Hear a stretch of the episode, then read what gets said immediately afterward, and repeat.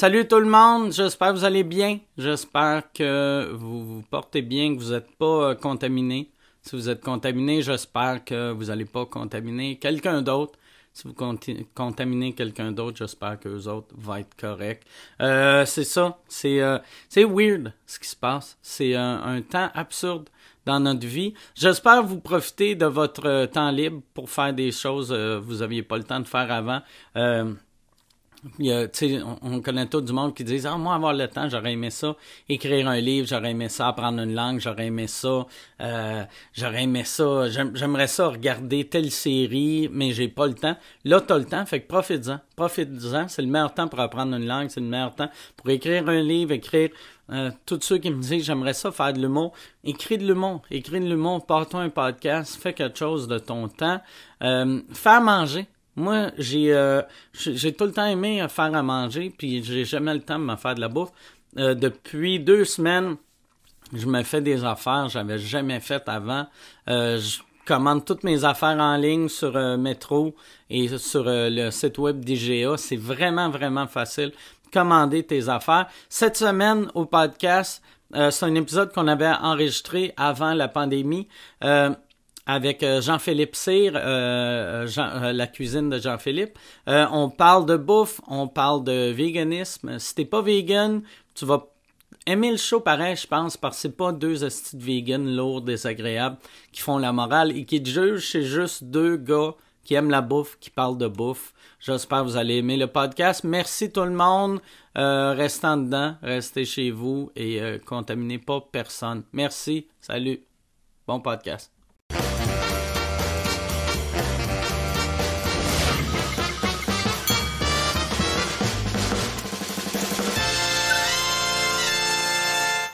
Jean-Philippe merci beaucoup euh, d'être là. Merci, Mike. C'est la... ça en plus, je pense que je suis la première personne qui dit ton nom de famille, vu que Ouais. t'es. On, je- on voit jamais ton nom de famille nulle part. Ben, c'est la cuisine de Jean-Philippe. Euh, en anglais, c'est pire, hein? Ouais, c'est le, le Buddha Chef. Le Buddhist Chef en anglais, parce qu'en français, ça- en anglais, ça n'avait pas d'allure. Jean-Philippe Sire. Tu sais, des Ah fois, quand je vais à l'hôtel, je check-in le monde. euh, what's your last name? C'est C-Y-R. Ouais, c'est quoi ça? Tu sais, pour eux autres, ça veut rien dire, tu sais. Ouais. Puis euh, j'arrive de la France, là. Des ça, il y en a en France aussi, mais euh, ils, parlent, ils parlent moins bien anglais, français. La, la Hey, Mike, excuse-moi, je vais Ouais. t'interrompre. Je vois un petit peu tes cheveux. Euh, C'est vrai? Ben fait que je vais me mettre plus de main. Non, non, c'est correct. Ok. Descends ta chaise d'un brin, euh, un brin. OK. Un petit brin, ça va être bien correct. C'est assez fort, mes Yes. écouteurs. C'est assez fort. Ah, ben- t'es- ben- trop fort? En masse fort. OK. Ça, ça, ça va-tu, là? Ouais. comme ça? Excellent. Fait que là, je vais juste crier. La, la France, euh, co- comment ils sont avec le, le véganisme? Parce que moi, la dernière fois que je suis allé, euh, tout était compliqué. Tu sais, j'avais amené un pot de beurre de pinot. Dans Puis tous mes repas, c'était dans la chambre. Ben, c'est- facile d'être végé en France parce que pour Ouais. eux autres, une, sandwich, une salade au jambon, c'est végé. Ouais, ouais. Tu sais, Je- c'est encore de même, Ah là. ouais? Ah oui, mais vous mangez du poisson! Ah. Ah oui, vous mangez du poisson, c'est ça. Vous êtes végétariens. Ils pensent Ah. qu'ils sont complètement perdus. Euh, c'est comme un régime. euh, Ils pensent que c'est un régime amaigrissant, je pense. OK. Tu ils pensent qu'ils checkent la, la ligne. Mais les vegans en France sont plus euh, revendicateurs qu'ici. OK. Tu sais, c'est plus punk rock encore. Puis sais-tu, tu sais, parce qu'ici, il y a, il y a moyen de vraiment. Tu manges la bouffe hallucinante v- facilement, mais j'ai l'impression qu'en Europe, si tu fais ta bouffe, tu sais, comme toi, tes livres doivent être super populaires là-bas parce que quelqu'un de vegan, tu manges des salades de betterave non-stop, là. euh. Ouais, parce que c'est beaucoup sans gluten. OK. Ils ont encore cette notion-là que vegan, ça veut dire sans gluten, ça veut dire jus, ça veut dire cure, ça veut dire toutes sortes d'affaires. là. Tu sais, faut que tu sois bien en yoga pour commander. Puis vegan, le terme vegan, c'est péjoratif.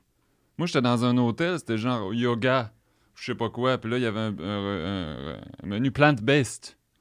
Puis là, j'ai dit, c'est vegan, tout est vegan. Ah non, c'est pas vegan, c'est plant-based. Parce que les autres vegans, ils pensent que tu vas casser les fenêtres. OK. Puis tu vas. Tu sais, les Français sont revendicateurs. Ça fait que la culture végane là-bas, c'est comme la pancarte un petit peu plus. euh, tu sais, tu sais, à Paris, des fois, tu as le choix entre 4-5 manifestations dans Ouais, la même journée. Là. Ils aiment ça, ben, ils aiment ça confronter les gens, puis avoir des débats d'idées, puis ils vont plus sur le fond. Ici, que les gens sont véganes. euh, pour les animaux, pour l'environnement, beaucoup. Mais là-bas, je pense qu'il y a un mouvement qui est plus animalier, animaliste. C'est plus pour les animaux qu'ici. OK. Toi, toi quand tu es, devenu vegan, tu as, fait un switch graduel, comme pas mal tout le Mhm. monde qui devient vegan, de couper genre les vi- la viande rouge, puis après euh, à, à végétarien, à vegan? Ben moi, j'ai fait ça. euh, moi, j'étais chef cuisinier de formation, ça fait que je faisais cuire la viande dans un restaurant. OK. Mais en tant que chef cuisinier, j'avais déjà travaillé, je me rappelle, quand j'avais 20 ans au Commensal, à Québec. Ça fait que j'avais déjà, je connaissais déjà la bouffe végane. Je connaissais la bouffe pas végane. Mais ma spécialité, c'était vraiment pas végane, c'était la viande. OK. Tu sais, je travaillais, euh, j'étais grillardin, des fois, je pouvais faire cuire euh, 200 steaks dans une soirée. là. Mais à cette époque-là, tu mangeais encore de la Je viande. mangeais de la viande. OK. Puis, mais tu sais, je mangeais de la viande, mais en même temps, je lisais des livres comme The China Study qui disaient que la viande euh, pour la santé, c'était pas terrible. Ouais. Je lisais sur l'environnement, mais moi, c'était plus les animaux aussi. Je lisais euh, des livres sur, sur le, sur le bien-être animal, mais je continuais à manger de la viande. Mais c'est quand j'ai commencé à faire de la méditation, moi, que c'est venu me chercher. OK. Parce que j'ai fait des retraites de méditation, euh, Vipassana, entre autres, où euh, tu passes 10 jours de silence. Puis tu manges pas de viande, c'est végétarien. Mm. Après ça, je suis 10 retourné. jours de C'est 10 silence. jours, ouais. Ça, Hey. c'est... Ils disent que la, la- la- Il y en a qui disent que la deuxième journée est rough. Il y en a qui disent que la huitième journée est rough. Tu sais, ils s'ostinent. Moi, je te dis, la journée... toutes les journées sont rough. tu sais, quand tu vas là, surtout quand... Je sais pas, moi, j'ai un cerveau qui est constamment en, en ébullition. Tu sais, quand tu fais de l'humour un peu comme moi, des affaires, je sais pas si t'es comme moi, mais ton cerveau, il cherche toujours le gag. Il, cher- il est toujours Ouais. en train de faire des liens qui n'ont pas rapport. Fait que quand tu arrives là, tu check-in, ça coûte rien, c'est euh, c'est c'est volontaire, c'est-à-dire que tu donnes de l'argent quand tu pars pour le prochain. OK. Si t'as pas une scène, tu, tu Ça pas une ça s'appelle Vipassana, c'est à Montebello, c'est une organisation internationale. Tu peux le faire en Inde, tu peux le faire aux États-Unis, tu peux le faire partout. Puis ici, il y a de la ségrégation entre les hommes et les femmes. Ça veut dire qu'il y a à peu près 125 hommes d'un bord, 125 femmes de l'autre. C'est un cours de méditation. Tu sais, c'est inspiré du bouddhisme, c'est pas une secte, là, tu sais. là. Mhm. Fait que tu arrives là, puis tu t'installes, euh, tu donnes ton nom, puis tu t'assis, puis euh, t'es là. Puis il y a d'autres mondes. Puis là, tu parles un peu, puis jusqu'à jusqu'au lendemain matin, t'as plus le droit de parler. Le lendemain matin, par exemple, c'est 10 jours de silence, tu médites 10 heures par jour. Tu dois avoir, tu sais, le deuxième jour, là, ben en fait, le premier jour, tu dois avoir le réflexe de, tu sais, mettons, quand tu donnes la bouffe, faire merci. Puis là, t'es comme, ah, c'est Ben, t'es pas supposé d'intérêt. C'est ça que- ce qui est le plus bizarre, c'est que t'es pas supposé de communiquer. OK. Fait que t'arrives. 100, t'es 100 gars, mais communiquer, c'est pas juste verbal. Ouais, c'est ça, Tu sais, t'es regarder. t'es pas supposé, t'es supposé être dans ta bulle. Tu comprends? Entre les séances de méditation, tu manges tout le monde ensemble. C'est comme si on mangeait de même. Je, serais- je mangerais dans mon assiette, toi tu mangerais dans la tienne, mais au début, t'as tendance à faire tu sais, des Ah sourires ouais. de camping, comme je dis. Tu sais, quand tu croises quelqu'un en camping, là, Ouais. tu sais, t'as tendance à faire ça, mais oups, tu te retiens, puis t'es... Puis il y en a qui... Il y en avait un qui nous tapait ses nerfs. Sérieusement. Puis qui parlait pas. Il parlait pas. Comment tu fais taper ses Il parlait nerfs à pas. quelqu'un sans il, les tapait, regarder? il tapait ses nerfs à tout le monde, en plus. A, lui, en parlant, ça doit être dangereux. C'est là. du cas. Non, mais je pense que c'était un gars qui avait des. C'était peut-être un jeune qui avait des problèmes. tu sais. OK. Puis, euh, Lui, tu voyais qu'il aimait ça. Il aimait ça montrer qu'il était spécial un peu, tu sais, avec des t-shirts. Il faisait de la boxe dans les airs. Tu sais, là? Il allait dans un- une place de méditation de 10 jours sans parler, puis il faisait de la Il boxe. faisait de la boxe. Non, mais le gars. il- Tabarnak! Ah ouais, mais il y a toutes sortes. c'est- Il y a toutes sortes de monde. Moi, en plus, non, mais le pire, c'est que moi, j'avais un coloc. Tu sais, c'est pas, c'est pas au Holiday Inn. là. Ouais. T'arrives là, tu sais, c'est, c'est de la méditation. t'as- Fait que c'est, c'est basique, t'as un petit lit avec. Puis t'es deux par chambre. Hi. Puis là, le gars qui s'installe ma- avec ma chambre, tu le connais pas? Tu, vas- tu peux pas y parler, là, il est trop tard pour parler. Tu peux même pas dire salut. Là. Il s'installe dans ta chambre, t'es là, il y a un petit muret de rien. Puis lui, il installait des statues de la Sainte Vierge, une en arrière de l'autre. Là, je suis le cas. Hey. C'est qui je suis tombé, tu sais? Yeah. La première nuit, dans le milieu de la nuit, j'entends. Oh. Il, il par- il parlait pas dans son sommeil, il criait dans son sommeil. boy. Fait que là, moi, j'ai freaké, tu sais. Puis j'ai dit, bon, qu'est-ce que je fais? Mettre des bouchons dans les oreilles. Mais là, quand t'as des bouchons dans les oreilles, c'est pire parce que tu te dis, qu'est-ce qu'il est en train de faire? tu? Ah ouais. Au-dessus de mon lit, t'es en train de me regarder. Ouais. Tu sais?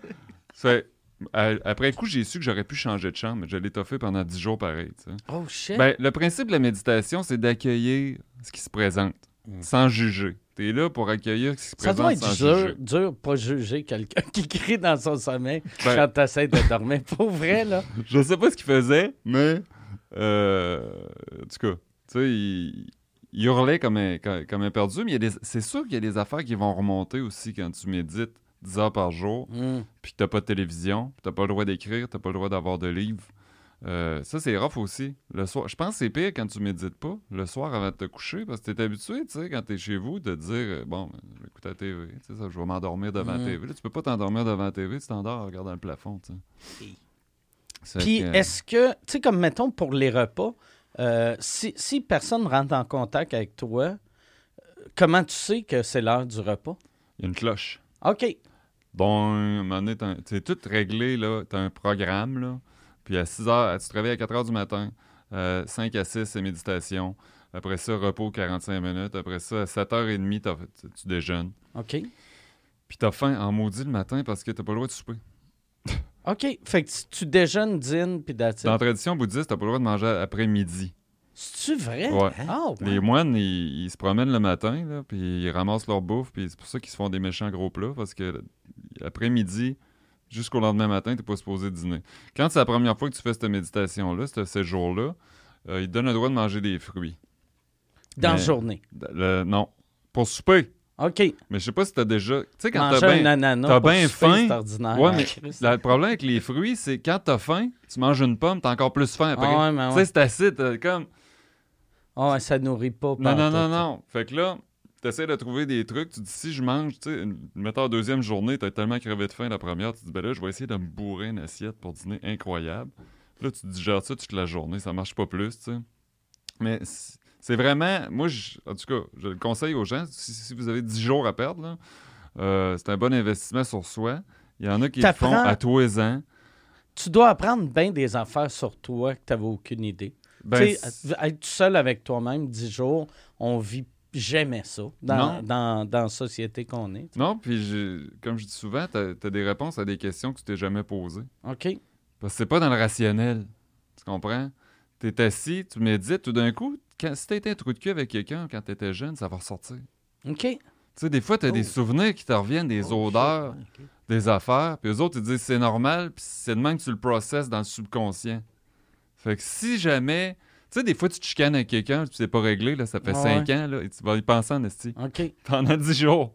Puis toi, toi ça, c'est-tu quelque chose que tu as fait plusieurs fois ou tu l'as juste fait Je l'ai une fait fois? une fois en tant que, que, que méditant, puis j'ai retourné souvent en tant que bénévole. Une fois que tu l'as fait en tant que méditant, tu y vas en tant que bénévole, puis là, tu cuisines, OK. puis euh, tu médites quand même trois heures par jour quand tu es bénévole. là. Je vais faire des 4-5 jours. Mais les, les bénévoles, ils ont-tu le droit de se parler entre eux autres? Ouais. ou- OK. Oui, oui, quand tu es dans la cuisine, tu as le droit de déconner un peu. C'est sûr que c'est pas. C'est pas religieux, euh, c'est pas un couvent, là. Ouais, ouais, ouais.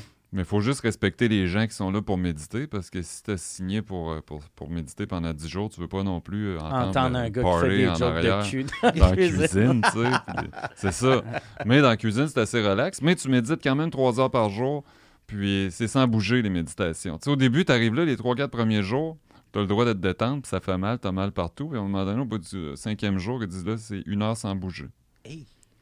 Fait que là, si t'as jamais resté assis une heure sans bouger, là, assis en indien, là, tu peux t'arran- t'arranger avec des coussins, des affaires comme tu veux, mais c'est pas long que t'as mal en quelque part. Puis moi, j'avais, je me sens, la jambe, là, j'avais la jambe qui était en train de m'arracher à un moment donné. Puis là, il y a un professeur, tu peux rencontrer le professeur sur demande.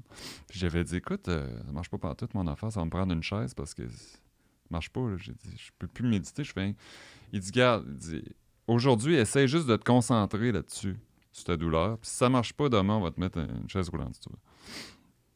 J'observais la douleur, puis la douleur, c'est pas... Ça fait pas mal égal tout le temps. C'est comme des strings, tu sais. Puis plus que je me concentrais là-dessus, plus ça disparaissait. Puis tout d'un coup, la douleur est partie. J'ai plus jamais eu mal à cette jambe-là. Ah, ouais. Ça, ça a été magique, tu comprends?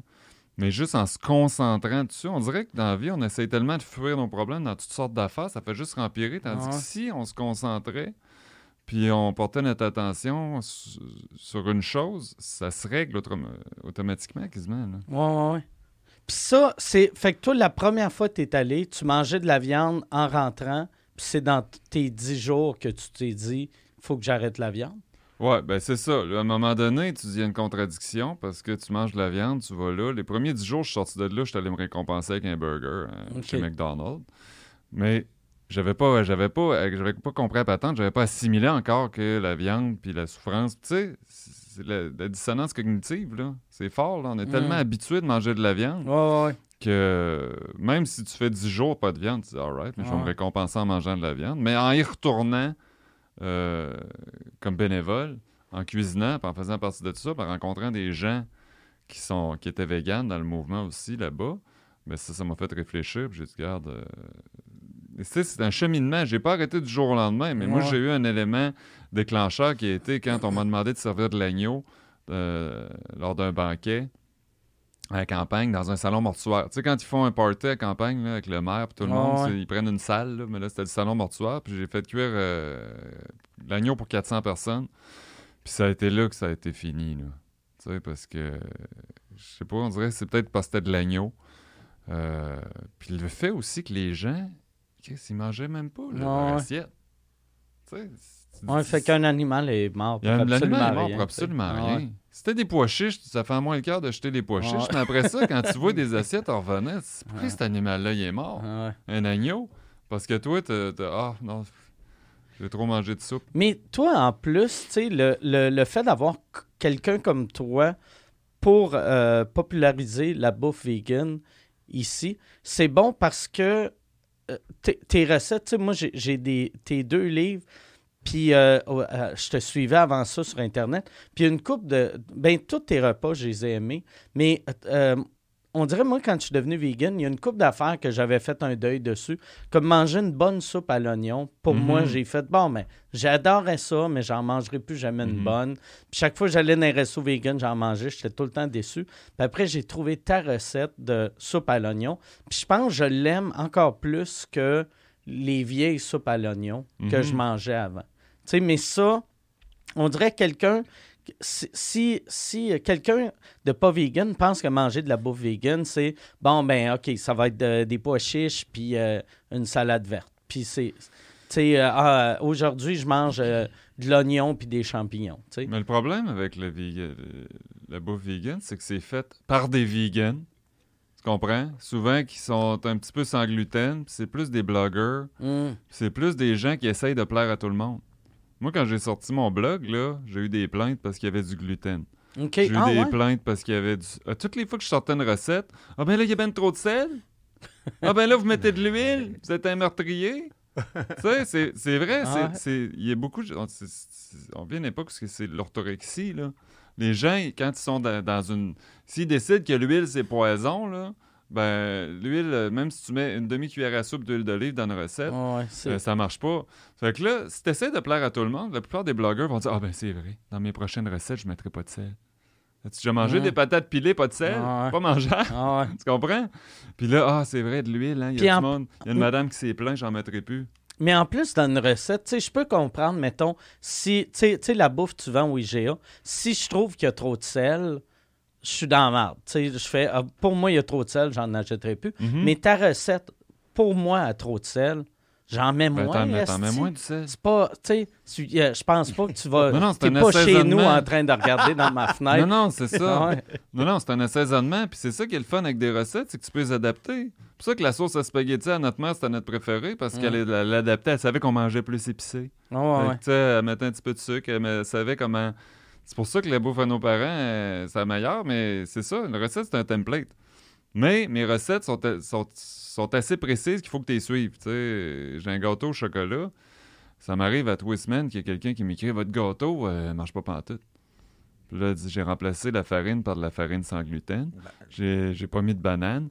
Euh, là, j'essaie. Tu sais, tu- en pâtisserie, il faut que tu suives la recette quand Ah, même. ouais. Surtout quand c'est vegan parce que t'as pas d'œuf. Puis l'œuf, c'est ça qui est coagulant dans un gâteau. Ça fait que ça, si euh, tu suis pas, tu vas peut-être avoir des problèmes. Mais dans le salé, c'est sûr que t'es pas obligé d'en mettre de l'huile. Mm. Puis tu sais, je fais des efforts aussi pour faire des falafels. Quand j'ai fait les falafels, tu sais, c'est frit dans l'huile, ça, des falafels. Mm. Mais je sais bien qu'il pas tout le monde qui a une, fri- une friteuse à la maison. Fait que j'ai fait au four, puis j'essaie d'avoir un résultat qui est, qui qui est semblable, tu sais. Quand, euh, tu sais, toi, j'ai remarqué dans tes recettes, tu as souvent du sirop d'érable. Ça, c'est-tu parce que euh, t'as, t'as appris, euh, t'es devenu chef? T'es-tu devenu chef en Asie ou, ou t'as travaillé en Asie? J'ai euh, suivi des cours de cuisine en Asie. Parce que ça fait très asiatique, mais euh, Québec. Tu sais, t'as pas plus québécois que. C'est sûr qu'en Asie, ils mettent pas du sirop Ouais, non, c'est ça. Mais tu sais, c'est tout le temps sucré. euh, ou- Ben, c'est l'équilibre là-bas. Tu sais, la cuisine française, là, mettons, un filet mignon, sauce au poivre. Ben, c'est filet mignon, t'as de la caramélisation de ton filet mignon. Euh, ils mettent des oignons, c'est sucré. Après ça, ils mettent de la crème. Faut- un, un litre de crème Mhm. là-dedans. La crème, c'est sucré. On, ouais. on réalise pas, mais la caséine, c'est sucré. Fait que les gens, ils disent Ouais, mais pourquoi tu mets du sirop d'érable? Ça n'a pas d'allure, mettre du sucre dans un plat salé. Mais c'est déjà là dans, dans- dans tout ce qui n'est pas vegan. C'est quand on le fait vegan, comme en, en Thaïlande, eux autres, des fois, la viande, c'est un assaisonnement. là. OK. Tu sais, c'est vraiment. Tu peux avoir un carré vert, un carré jaune, un carré rouge. Tu peux l'avoir à toutes sortes d'affaires. Tu sais, c'est pas comme au, Canada ou ben en France. On commence notre assiette avec une protéine, poulet. Puis après ça, à quoi qu'on fait notre poulet? Mhm. Eux autres, c'est pas de même, ça marche. Ils commencent par la sauce, puis après ça, ils disent est-ce qu'on met du poulet dedans? Ben on met du tofu, ben on met du tempeh, ben on met des légumes. Ça fait que euh, là-bas, j'ai appris à doser vraiment euh, le, le sucré salé, l'acidité, le sirop d'érable. Tu mets du sirop d'érable dans la recette, tu mets un petit peu de vinaigre, miam. Comprends? Mm. Si tu mets trop de sirop d'érable, ça vient écœurant. Mhm. Si tu mets trop de vinaigre, c'est trop acide. Ouais. Faut que tu pognes un- Le sweet spot. Le là, sweet tu spot, il est pas pareil partout. En France, le sweet spot est beaucoup plus acide. Ils ont beaucoup- Tu sais, quand tu prends une salade verte en France, Ouais, là, ils prennent du vinaigre de, de vin rouge, là, ils aspergent ça, là, puis ils mettent aucun, rien de sucré là-dedans. Je trouve que ça. Maintenant, c'est quasiment trop. Là. Ouais, ouais, Mais aux États-Unis, tu prends une salade ranch, ils ont mis euh, deux pintes de sucre, puis euh, la- un petit peu de crème, puis de la that's it. friture. Ouais. C'est ça. Fait que le sweet spot, il, il- il est plus sucré aux États-Unis, il est quasiment trop sucré. Puis en Europe, et je le trouve un peu trop, sa- un peu trop acide. Tes recettes, mettons, euh, tu sais, le, le bout de chef, ton, Mhm. ton public, ça, c'est 90% américain, j'imagine, pour le bout de chef. Non, c'est euh, c'est partout. Australie, euh, Mais- euh, Japon. Fait que quand, qu- quand c'est partout de même, euh, toi, toi tu, ta, ta recette, mettons, euh, bout de chef ou ta recette euh, cuisine de Jean-Philippe, c'est la même même. Peu importe le, le public, puis après tu te dis, les Américains, ils mettront plus de sucre. euh. C'est ça, mais j'essaye de faire ça pour que ça soit que ça plaise aux, aux enfants. tu sais. OK. C'est niaiseux, mais souvent, c'est parce que les, les- c'est encore les filles qui cuisinent, puis ils disent là, euh, mon chum veut rien savoir de manger du Mm. tofu, puis mes enfants non plus. Ça fait que si tu mets un petit peu de ketchup, un petit peu de sirop d'érable, comme le tofu général Tao, puis tu, tu mets ton tofu dans, dans fécule de maïs pour changer la texture un petit ouais. peu, tu sais, tout le monde va capoter là-dessus. Oui, il n'y a personne. Tu sais, euh, euh, ton, ton poulet General Tao, on, on l'a Moi, il y en avait il y en a plusieurs recettes que j'avais faites, puis je l'ai vraiment aimé. Puis c'est impossible de pas aimer ça. Le, le plus gros mangeur, quelqu'un qui dit Moi, je suis carnivore, moi, les hosties vegan, je mangerai jamais ça. C'est impossible de pas aimer. J'avais fait un pilote pour une émission de TV, puis j'étais allé dans une place qui font de la soudure. OK? Des soudeurs avec un, avec mon. J'arrivais là avec mon, mon, mon tofu, tu sais. Je leur ai pas dit que c'était du tofu, là. Ils capotaient. Tout le monde. Puis c'était pas des, des, des petits des enfants de cœur qui mangent du tofu. Là. Mm. Non, non, ils voulaient rien savoir de manger du tofu. Là. Puis ils goûtaient à ça. Waouh, il est bon ton poulet. Tu sais, Ouais. ça, c'est un compliment. Ouais, ouais. Tu sais, faire plaisir à quelqu'un qui est vegan puis que ça fait 10 ans qu'il a perdu toutes les références Ouais, comme tu disais tantôt, qui soupe à l'oignon puis tout ce que tu voudras. La personne, tu vas lui donner un bout de, de- de fromage en plastique puis il va capoter. Il va dire. Hey, ça, ça, ça, ça, ressemble à du fromage. Comprends? Ah, Mais faire goûter du tofu à quelqu'un qui mange de la viande euh, puis qui te dise, hey, je- refais-moi-en puis euh, je vais en amener dans mon lunch, ça, c'est un compliment. tu sais. Ouais, ouais, vraiment. Puis, tu sais, j'en parlais avec lui tantôt, tu sais, d'habituer. Moi, j'ai une fille de 4 ans, puis je l'habitue. Tu sais, elle, euh, Général Tao au tofu, elle, c'est parfait, là. Pourquoi pas? Ben Mm. oui. Les enfants. À cet âge-là, faut que tu le fasses jeune, là, tu sais, Mm. là. Ben, les enfants, là, si tu leur donnes du foie de veau, et, Oui. ben non, du tofu, je pense qu'ils vont choisir le tofu, tu sais. Ah, ouais. Ils disent, si tu donnes, donne une pomme, une, une pomme puis un, un lapin à un enfant, si euh, il joue avec la pomme puis il mange le lapin, appelle la police, tu comprends?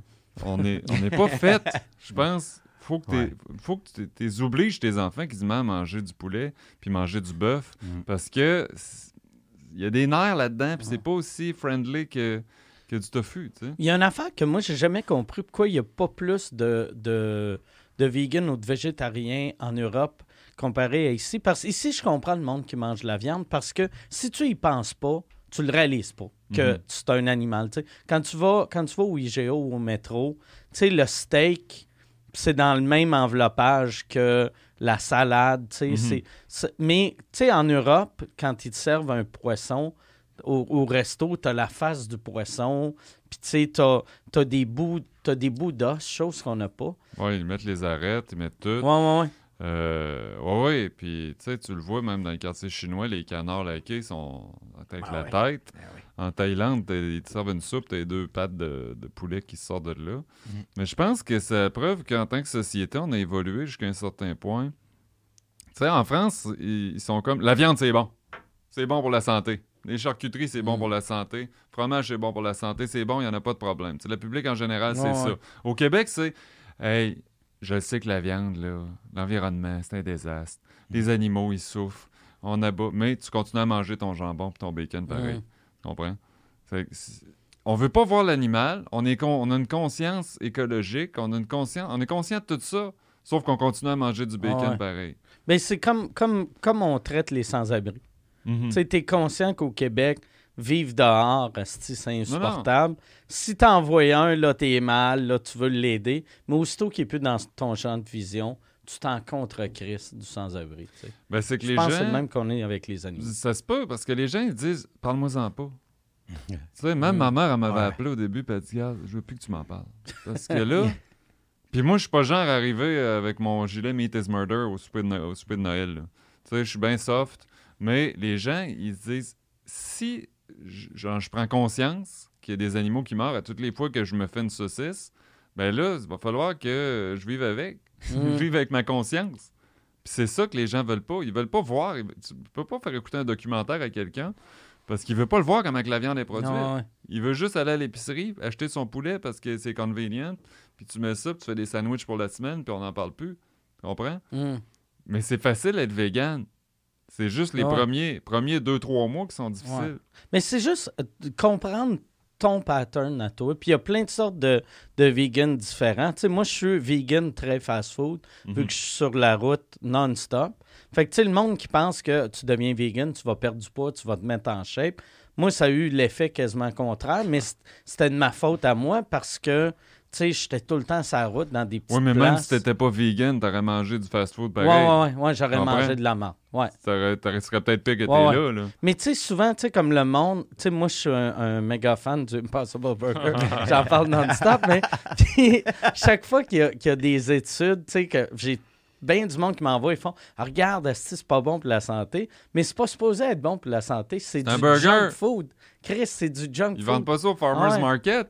Ah ouais, c'est ça, Ouais. ça serait, tu sais, comme une poutine vegan, ça reste une poutine. J'étais allé, Ça reste au, des j'étais allé au. Cheesecake Factory il y a deux semaines. Euh, J'étais en Californie. J'ai pris le l'Impossible Burger. Puis toutes les fois que je vais là, je prends ça. Puis j'ai dit à ma femme, j'ai dit, tu sais, pour moi, c'est trompé. Ah ouais. à toutes les fois, j'ai le même réflexe. Je me dis, ça se peut pas, ça goûte tellement à Ah, viande. c'est hallucinant. Ah ouais. c'est hallucinant. Ça, n'a pas de sens. Tu sais, mais je suis dessus- je suis là avec mon Impossible Burger. On est au Cheesecake Fa- Fa- Factory, là, tu sais. C'est pas... euh, T'es pas chez Au Vive, là. Ouais, ouais. Tu sais, le monde, Ah. ils sont obligés de les rentrer à serre, là, dans la banquette parce qu'ils ne fitent pas dans- entre la table puis le, le pouf, là. Ah ouais. Tu sais, fait que vegan, pas vegan, là-bas, euh, je suis pas, je suis pas plus mal en point parce que je suis vegan, là. Ouais. Tu comprends? Mais c'est sûr que les gens, ils disent toujours, ouais, mais là, tu manges de la viande. Tu manges pas. Pourquoi tu manges des affaires qui ressemblent à de la viande? Je suis pas vegan parce que j'aime pas la viande. Toi aussi, t'es comme Ah ça, tu exact, le dis souvent. exact. La viande, ça a bon goût. Tu peux Ben pas. voyons. Hey, Ouais. quand tu passes, moi, genre, je suis en voyage, je passe, il y a des grillades, là, l'odeur de. Quasiment comme des dessins animés, là. Tu flottes avec, avec le, le, Ouais. là. Tu? Oui, c'est ça. Il y, a, ben, tu sais, il y, en- il y en a des vegans qui n'aiment pas le goût de la viande, mais il y, il y en a plus, je pense, du monde que. Tu sais, c'est ça, il n'y a personne qui, qui a arrêté la viande vu qu'il trouvait ça dégueulasse, ou quasiment. Tu sais, c'est plus. Tu sais, tu penses à l'animal, puis là, tu t'ennuies du goût de l'animal, fait que tu veux le reproduire ou avoir ce feeling-là. Ben, tu veux juste peu. manger quelque chose de Ouais. bon. Ouais, mais Tu c'est comme, comprends? c'est comme les alcooliques qui arrêtent de boire, qui boivent de la 0.5. Tu sais, de, Ah ouais. de la- de la bec sans alcool, c'est c'est pas bon comme une vraie bière, mais si tu peux pas boire de bière puis tu es un fan de bière, ça Pourquoi fait la job, sais. Ouais, Ben oui. exact. Exactement. Ouais, J'avais eu cette, cette discussion-là avec un de mes chums à un moment donné. Lui, il boit plus. Puis on avait arrêté avant un show, euh, genre, genre dans un Copper Branch. Puis euh, là, il chialait. Il était comme, c'est tant qu'à manger ça, je vais manger. puis là, j'étais comme, Asti, je te fais pas chier, toi, avec ta bec sans alcool. Ouais. Fais-moi pas chier avec ça, tu sais. Si t'aimes pas ça, ferme ta gueule. Ouais, ouais. C'est comme le monde qui, vape, qui vape aussi, tu sais. ouais, ouais. Au lieu de fumer, c'est la même affaire. Ouais. Mais pourquoi pas? Sauf que j'ai l'impression que vaper puis fumer, c'est exactement Ça, ça la ressemble. même affaire. Ça serait comme ça fait longtemps que j'ai arrêté de fumer. Moi, je mange. Ouais, je- Ils vendaient encore des cigarettes quand je... T'es voyais, là. Ah ouais. T'es voyais dans le, dans le dépanneur. T'as je- fumé euh, euh, jusqu'à quel âge? J'ai fumé jusqu'à 20... 25 ans, peut-être. OK. Puis Ouais. t'avais-tu commencé jeune? Non, j'avais commencé. J'ai commencé à 18 ans, moi. Ah, OK. Fait que t'as... J'ai pas fumé... euh, j'ai fumé beaucoup, mais j'ai pas fumé longtemps, là. Puis euh, c'est quoi beaucoup? euh, plus qu'un paquet Un par paquet jour? et demi, là. OK, c'est OK. Ben, Chris, hein. quand tu fumes. Tu sais, dans ce temps-là, t'allais veiller, tout le monde fumait. Ouais, ouais, ouais. Tu sais, tu peux pas être dans un bar, là. Moi, je viens de Québec, tu peux pas être dans un bar à Québec, puis que. C'était comme 100% de la population qui fumait. Tout ouais. le monde avait une cigarette, il la tenait. T'as quel âge? 45. OK, fait qu'on a la même âge. Moi, j'ai Mm. 46. Puis euh, Québec, ouais. Euh, fait que c'était genre le... le- C'est quel bar t'allais? Dagobert. Oh, Ah, yes, ben, c'est la grande allée. Hey. Ben, on y ouais. allait. Ben ouais. Le plus le fun à l'eau Dagobert, c'est quand t'avais pas l'âge pour rentrer. Ah ouais. Dans ce temps-là, il y avait Ouais. du monde au Il Dagobert. cartait beaucoup, par exemple. T'sais, mais toi, vu que t'es grand, sûrement... Moi, j'étais grand, puis j'étais habillé en veston, mon Ok, gars. euh, T'avais la paix, toi? J'avais un veston avec des épaulettes, là, rouge, ouais. je ressemblais aux agents d'immeuble. Je pensais que j'étais agent d'immeuble. J'ai toujours eu l'air plus vieux que mon... tu sais, Moi, je- Ah en première année, je mesurais 5 pieds 11, je pense. Là. OK, ouais, c'est ça. Fait que euh, j'ai pas l'air vieux, mais j'étais plus grand. Ça, moi, à 17 ans, le DAG me prenait pas. Mais fait que j'allais ces bars à rue Saint-Jean. Tu sais T'allais au que... Ashton? Ben ça, quand il y en a un dans la gang qui rentrait pas, c'était plate, parce qu'il Ah fallait ouais. qu'il passe la soirée à les t'attendre au Ashton, parce qu'on montait tous dans le même char. Ah ouais. On montait 14 dans un, un hatchback. Puis là, il y en a 3-4 qui se faisaient écarter, eux autres obligés de passer la soirée au Ashton, euh, pas d'argent en plus. Mais moi, il y avait le, le Vogue au Hey, coin le de la Vogue. rue. Que eux autres, Shit. eux autres, euh, je connaissais. Le Dorman, c'est un des frères à un de mes amis. Fait qu'on allait là, vu qu'il nous laissait rentrer. Puis le bar Mais le était Vogue, le il, était- il laissait rentrer tout le monde. ça. Ah, mais, ah, mais, ouais. Fait que peut-être pour ça qu'il me Il y avait rentrer. un bar qui s'appelait, c'était pas le Brandy à un moment donné? Ouais, il y avait le Brandy. Le Brandy, Ah, c'était... c'est de mauvais nom pour un bar. C'est bizarre, hein? Le Brandy. Euh, Brand, C'était où, Il y a- ça, à C'est eux autres qui avaient des bars open incroyables.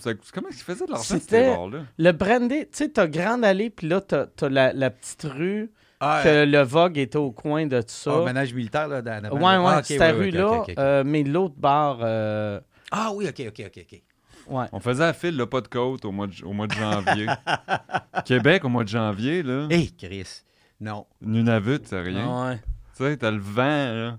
On faisait, on faisait le line-up là pendant des heures. on, a- on allait veiller, on n'avait pas une scène en plus. Ah ouais. On avait de l'argent pour s'acheter une bière. On arrivait là, on, on avait déjà bu euh, un 71 là, à la gang. euh, Ouais, tout le monde se les faisait un fond. Ben Ça oui. se faisait un- Ah, C'était ben pas juste oui. un fond. Ah ouais. C'est rentable. Tu sais, C'est pas rentable pour un bar quand tu vas arriver une gang de jeunes de 17 ans, ben sous, que tu sais qu'ils dépenseront pas une scène, Ah qu'ils vont juste être malades dans les toilettes. Ouais, exact. Moi, moi, il y avait le, le, le, Vo- euh, le Vaux que j'aimais. Vaux Ah, Brauhaus. Le. Hey, ça, c'était quelque chose. Ouais. Ça, il y avait des pichets, à, je pense, à 4 Tu les pièces ou donnais. 5 pièces. Ça n'avait pas de sens. tu sais. Il y avait toujours la tune de R.E.M. qui jouait là. Oh, life is toutes les fois que je rentrais là, ça jouait toute la soirée en loop. cette Ah ouais? Ah ouais, je me rappelle de. De- je me rappelle à- de l'odeur. Puis il faisait chaud là-dedans? Ouais. Il faisait chaud? À Québec, tu, tu viens de quel quartier de Québec? Euh, du berger. OK. OK. Oh! Ben, j'ai fait mon, mon, ma polyvalente à du berger. Tu sais, quand tu fais ton. Tu fais ton. euh, quand tu vas à l'école, en quelque part, c'est ton quartier. tu sais. Même si mes parents. Moi, mes parents avaient une maladie, ils déménageaient tous les 3-4 ans. OK. Ils achetaient une maison. Fait que là, je restais à Neuchâtel, mais ils déménageaient comme autour de l'école. C'est pas parce qu'ils se sauvaient, là. C'est parce que ma mère elle vend- elle vendait des maisons, elle travaillait dans l'immobilier. Puis là, maintenant, achetait une maison. Puis. euh, Ah, ben là, on déménageait. Mais tu sais, on, on restait dans le même. Fait que tu changeais pas d'école, mais tu changeais de j'allais à. Polyvalente, la camaradia. Je changeais pas de. OK. Je changeais pas de polyvalente. Toi, t'étais, dans... t'étais à Sainte-Pat?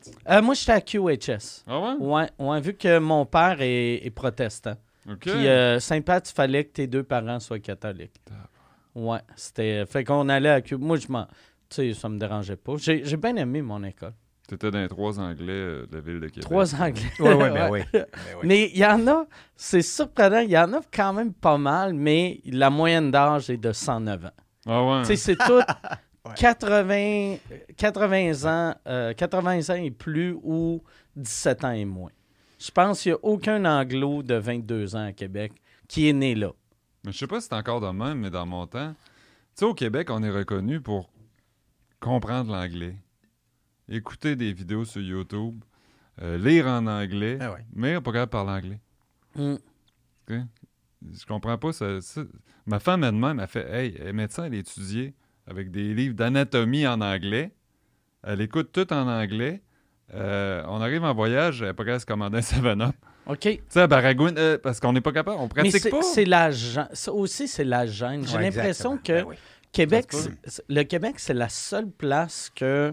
Tu sais, tout- chaque peuple a un accent, mais on dirait au Québec, on est plus conscient puis plus gêné de notre accent. Mhm. Tu sais, mettons, souvent, tu vas avoir des Québécois francophones qui sont. Ma blonde était de même au début. Ça me demandait tout le temps J'ai-tu un accent quand je parle en anglais C'est sûr, tu as un accent Ben ouais. quand tu parles en anglais. Tout le monde a un accent. Le gars de la Georgie qui parle juste une langue a un accent. Moi, un- on a tous un accent, mais là, elle était, elle était pas bien. Tu sais, elle voulait que je dise Ah non, hein, Christy, Mais si tu penses que t'as un accent en anglais, va-t'en en France, tu vas capoter. Ah ouais. Hey, j'étais là la semaine passée, puis il me parlait d'un restaurant. Le Bresse! Il me disait, faut que tu ailles au Bresse. Tout le monde me disait, le Bresse, c'est le meilleur restaurant. Je googlais ça, je trouvais pas ça, c'est le Breath. OK. Le Breath. TH, il disait Brest. Bresse! Le Brest. Le Bresse! Hey, ça, faut que c'est- tu ailles au Bresse. Moi, je cherchais Bresse sur mon téléphone, c'est le Breath, le soupe, tu sais, tu comprends? Puis là-bas, c'est drôle parce que tout est en anglais, par exemple, ces menus. OK. Tu sais, ils sont tellement anglicisés. Je vais dans un restaurant, c'était écrit appetizers, les starters, les mains. ça n'a pas de sens. Le plat principal, c'était écrit main, puis c'était écrit hot et les cold. Ah ouais. Ah ouais, les hot, les cold, les main. Incroyable, Hey, mon gars. vous C'est toi qui plaît, peuvent placer quelque chose en anglais. Il- tout est en anglais, tu sais. Fast and Furious, c'est Fast and Furious. Ouais. sais. c'est pas comme les autres, ils Mais- se moquent de nous à cause qu'on traduit les titres de films. Tu sais, il y a euh, Hangover, ça, ça m'avait marqué. Lendemain de veille? Non, ça s'appelle le Very Bad Trip. Very bad trip. Tu sais, ils ont, Ils pris, traduisent? ils ont pris un nom anglais puis ils l'ont traduit Wow. pour une. pour un autre nom anglais pire. Ouais, Wow. qui est même pas une vraie Puis expression. parlent pas un de mots d'anglais non plus. Ah ouais. Mais ils, saupoudrent de l'anglais partout, Ah ouais. là, tu sais, là. Ah non, ils sont incroyables. Quand, tu- quand tu vas là-bas, c'est-tu là pour la business ou c'était Ouais. vacances? euh? Non, non, c'est pour euh, mon livre. Mon deuxième livre vient de sortir là-bas. Ça fait que j'ai fait Bordeaux, j'ai fait Lille, Lyon. Je fais des démonstrations. Je fais. euh, j'ai un attaché de presse qui me suit, là, puis il me tient quelque part. Je signe des livres. T'as-tu l'impression, quand tu es en France, par exemple, de il faut quasiment que c'est comme si tu parlais à une vieille, vieille tante qui a jamais entendu parler de c'est quoi là-bas, vegan ou à ça avec Internet, le monde qui vient de te voir, tu sais, ils, comprennent. euh, Ben, le monde, en France, c'est plus des super fans. OK. Tu sais, au Québec, c'est mon affaire, c'est plus mainstream. On dirait que là-bas, c'est plus des véganes convaincus qui vont rouler deux heures et demie de char pour venir te voir. Je fais déplacer beaucoup de monde. Là, tu sais, il y avait un Veggie World là-bas. Ils appellent ça, c'est un festival vegan. C'est sûr qu'ils appellent ça en anglais Veggie World. Mais euh, il y avait 300 personnes dans la salle. Là. Tu sais, c'était toutes des Mais on dirait que c'est vraiment des véganes, là, purs et durs. OK, ouais, ouais. Tu sais, ici, c'est plus du monde euh, co- comme. Ouais. De- ah, moi, je fais euh, les vendredis vegan une fois C'est par ça, mois. les là. gens, puis ils viennent me voir, puis ils disent Moi, je suis pas vegan. La première Ouais. affaire qu'ils me disent, c'est toujours Moi, je suis pas vegan, hein, mais. euh, Puis souvent, ces gens-là, ils, ils en mangent quasiment pas de la viande non plus. Ah ouais. Tu sais, c'est pas les pires, là. Ah ouais. Ben, moi, je pense que ça, c'est la meilleure. Un moment donné, j'avais vu, je cite souvent Oprah pour une raison que je comprends pas, là.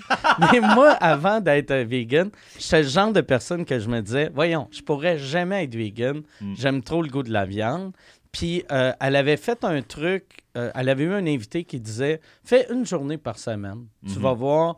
Puis là, j'ai commencé à faire une journée par semaine, puis après, là, une journée est devenue deux jours, est devenue trois jours. Puis après, quand j'ai décidé de vraiment faire le switch, c'était super facile parce que, sais, si tu manges euh, pain, pâte, patate, euh, euh, Mhm. euh, excuse, euh, tu sais, euh, euh, j'essaie de décrire un pâté chinois, puis j'ai dit Steak. pain, pâte. Steak, levain, steak, patate. pain, Il y pâte, a des patate. carbs dans ton- Tabarnak, dans ton il est- engraissant. Tu aimes pas beaucoup, toi. C'est qui est engraissant ton pâté avec du sirop d'érable dessus. un peu de sirop d'érable là, pour couper le bout à mer. Mais, euh, mais moi, c'est ça. Si tu manges du steak chaque repas, là, après, c'est tough penser que tu pourrais faire le switch. Mais aussitôt que tu es capable de faire une journée, tu es, capable moi, de faire une vie. Moi, ça me fait capoter comme avec les véganes, ils vivent dans une bulle. Il y a quoi? Il y a 1,5% de la population qui est végane au Canada. Puis je vois des véganes se chicaner avec des végétariens sur Facebook.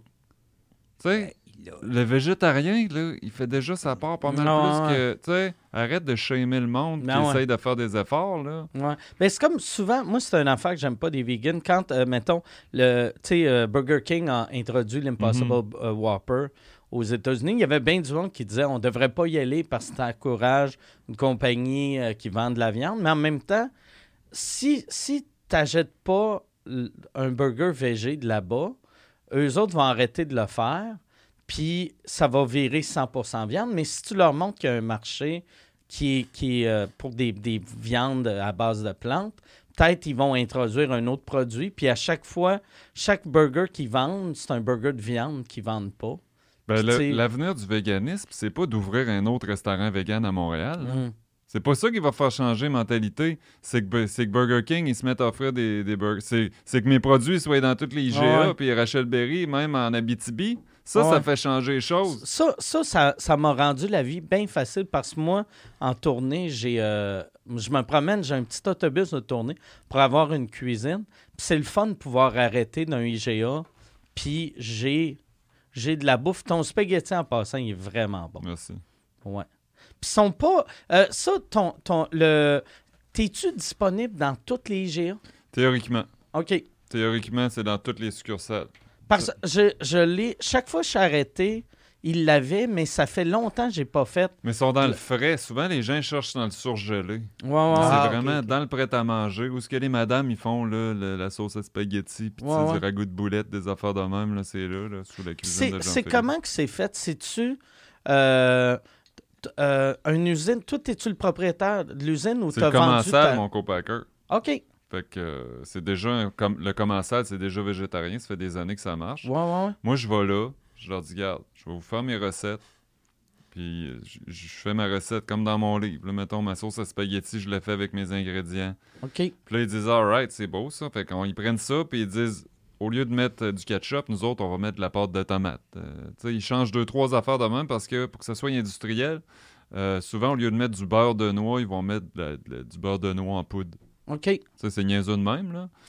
Puis- Ça, c'est pour euh, sauver euh, de l'argent? ou- C'est juste parce que souvent, ils sont pas capables de l'avoir, le beurre de noix ou, tu sais... c'est- En quantité. Mettons de la besoin. fécule de maïs, ils prendront peut-être pas de la fécule de maïs, ils vont peut-être prendre une fécule de d'autres choses, de tapioca. Mais tu sais, c'est pas, il n'y a, pas d'ingrédients farfelus là-dedans parce que c'est un procédé de, de pasteurisation à froid à cette heure. Euh, ils mettent ça dans un petit sous-marin, c'est de la pression d'eau qui fait que ça se conserve. Tu sais, c'est- je sais pas comment ça marche, Ah là, ouais. mais c'est Ah, pas des si, produits. Je comprends rien. Ah, ben, Tu pourrais parler en chinois en ce moment, là. C'est juste parce que la- pour que la, la durée de vie du produit, tu as deux choix. Soit que tu mets des produits chimiques, Ouais. ou ben non que tu le fais pasteuriser à chaud, puis là, t'es- t'es- tu sais, les brocolis qui viennent tout mous, là. Ouais, ouais. Ben, c'est ça le problème, c'est pasteuriser à chaud. À froid- c'est cuit jusqu'à un certain point. Puis à froid, tu gardes ta À texture. froid, tes légumes, ils, ils gardent Ils changent leur rien. croquant, ils changent Ah, pas leur ouais, ok, couleur. Parce que c'est important de pas mettre non plus trop de produits chimiques là-dedans, parce que, tu sais... Ouais, ouais, ouais. Ben, tu sais, il y a, il y a un gros, gros pourcentage des vegans que, tu sais, ils mangeraient pas si c'était loadé de, de, de produits chimiques. Non, non, non. Moi, je suis un de ceux qui je serais content. Ça, toi, ça te dérange là. ça me dérange. Mais il faut que le goût soit là. Le but, moi, je leur ai dit, regarde, Euh. moi, c'est pas. C'est pas de la bouffe d'hôpital que je veux Mm. faire. là. Je veux que ça soit savoureux. Fait que si. euh, c'est le, seul critère, c'est le goût. Ouais, S'il ouais. faut qu'on mette un peu plus de sel, on en mettra du sel. Moi, mes concurrents, c'est- les ribs qui vendent toutes faites. Ah ouais. C'est les hamburgers qui vendent toutes faites. C'est pas les autres produits sur le marché qui sont véganes. Moi, je veux vraiment aller chercher le marché des gens qui mangent de la viande. Je veux que les gens, ils, ils goûtent à ça. Comme avec, comme avec l'Impossible Burger, comme avec le Beyond Meat. Mm. Toi, t'as- t'as-tu pensé un moment donné, euh, au lieu de te lancer de même, d'avoir ton propre resto, ou c'était-tu plus jeune, c'est-tu un objectif? Moi, ou j'ai déjà j'ai assez travaillé dans un restaurant. Que tu veux plus rien savoir? C'est- le- Il n'y a plus de personnel. Moi, quand j'étais jeune, on faisait le line-up pour avoir des jobs de, de vendeurs au château. Puis, euh, heure, euh, on n'est plus capable d'avoir de, de- de personnel dans, dans, dans tous les jobs de service. Il y a des restaurants à Québec qui fermaient l'année passée parce qu'il n'y avait pas de cuisinier. Mais ça, les, ça prend quand même des cuisiniers Ben pour oui. faire ça. C'est en usine. C'est fait à la main quand même parce que tout le tofu, il fait revenir à la main. Mais euh, les usines, ils ont des problèmes de main-d'œuvre comme tout le monde. OK. Tu comprends? Puis il y a combien. euh, euh, sais, comme là, là, le but, c'est-tu d'avoir euh, ce produit-là dans dans- dans d'autres euh, épiceries, dans d'autres provinces, ou, ou euh, là, là, tu te concentres juste sur le Québec pour commencer? On a des offres pour les autres provinces. Là. On attend de voir que ça soit assez intéressant. Et C'est sûr qu'ils en cherchent. Hein. Vegan, ils, Ouais, ouais. ils en cherchent partout. Tu sais, euh, comment ça, sont-tu vendus en Ontario? Ou... Euh, je pense que oui, ils sont distribués en Ontario. Puis pourquoi, peut-être toi, tu peux me répondre ça, pourquoi Yves existe encore? Je sais pas. Je veux pas, je, je- je me sens mal de, de bitcher une compagnie, mais Ah. c'est mauvais. Ben, c'est comme du, du vegan du début, je pense. hein. Ouais. Plus du végétarien Ben, du début. Moi, j'avais une tante, là, dans les années 70, qui était végétarienne. On en avait toute une. Puis tout, tout, tout ce qu'elle me faisait, c'était dégueulasse. Puis à Pour chaque moi, on fois, a, on a même. euh, la même En tante. même temps. Ben, de, de Québec. Fait que Ah ouais, c'est ça. probablement. S'appelait-tu Lorraine? Euh, non, moi, c'était pas Lorette. Moi, je n'avais une tante, puis je viens de Québec, qui Euh. s'appelait Lorraine. Fait que, Ben, euh, on a la même. moi, elle fabriquait son savon, puis elle fabriquait son, fromage. ouais. OK. OK. Je pense que c'était la même recette. Ah ouais. non, mais tu sais, on avait toute une tante de même qui essayait Un de nous faire manger des pissenlits, euh. Puis ça, ça a fait un gros tort aux, aux- aux végétariens. Ouais, ouais, ben parce ouais. que, tu sais, c'est Ben- pas parce que t'ensemences ton, ton potager avec tes excréments que c'est vegan. Ah. Mais moi, moi, souvent, tu sais, quand je vais à quelque part, le monde, euh, tu sais, ils vont dire, ils vont appeler mon équipe, ils disent, hey, venez souper chez nous, euh, on, on- on va vous arranger de quoi de vegan. Puis au début, j'y allais, mais là, temps, je demande tout le temps, c'est quoi vous allez m- attenter, Qu'est-ce que vous allez me faire? parce qu'il y en a, ça arrivait des fois. Euh, bon, ben, tu sais, on, on t'a fait cuire des légumes euh, euh, dans, dans l'huile, tu sais, comme un Ouais. genre de stir-fry, mais juste des légumes. Avec la sauce soya. Tu sais, des fois, même pas de sauce soya. Puis j'étais comme, voyons, tabarnak, tu sais. Ben, voyons donc, Chris, c'est plein de Ouais. recettes. Voyons. Mais t'es mieux d'amener ton lunch, je pense. Ouais. Mais c'est là, une affaire que j'ai commencé à faire, puis j'ai tout le temps peur de me faire pogner. Des, je, me, je me fais tout le temps cuire une affaire. Je vais au resto, je commande. Puis là, j'essaie, de discrètement de le, mettre dans mon assiette. puis souvent, tu sais, je vais dire au propriétaire ou, ou, euh, je vais faire là, euh, je vais acheter ton n'importe quelle assiette tu veux, mais mets ça dans l'assiette. Ah ouais? Comme ça, j'ai pas l'impression de, de voler. Ça passe? Ouais, ça passe tout le temps, mais je sais pas si ça passe vu qu'ils me reconnaissent. Probablement. Ouais. Parce que c'est arrivé une couple de fois, euh, je me rappelle plus quelle ville qu'on était, mais je m'étais amené ma propre bouffe. Puis là, je voyais la table à côté qui regardait. Puis là, Il voulait prendre ça. Qui Ah, on va prendre demandait- ce qu'il y a, lui. ouais. Oh! Puis là, le serveur faisait, ah, il en reste plus. Non, mais pour des raisons sanitaires, t'es pas supposé de faire cuire des Ouais. affaires que les clients y amènent, premièrement. Mais toi, si tu l'amènes dans, ton, dans, Ouais, dans moi, tes moi, poches, moi, ils le font pas cuire. Fait que, tu sais, moi, je le. tu le mets dans t'arrives avec ton pack-sac, Ah ouais. avec ton, ton, ton, ton Impossible Burger, Ouais. puis tu le sors. Ça passe, ça. Ouais, ça, ça passe plus Ouais. que quelqu'un... Moi, j'avais du monde qui arrivait avec des champignons, là. Ah, puis fait cuire ça. Fais-moi cuire ça, là. euh, Mais là, ouais, mais là, tes wow, champignons, euh, je sais pas, moi, là, Mm. c'est- peut-être hallucinogène. Je sais-tu, moi? Tu peux avoir des traces, puis tu peux contaminer tout le restaurant, tu sais. Hey, fais-moi cuire mon orignal. Ah non, ça marche pas de même, là. Non. Y avait-tu du monde qui t'a demandé de faire cuire leur, leur orignal? Il y a du monde qui te demande toutes sortes d'affaires. Tabarnak. Puis ça, vois-tu, ça me ça me fascine, puis ça me surprend. Puis je suis le gars qui amène son propre C'est ça.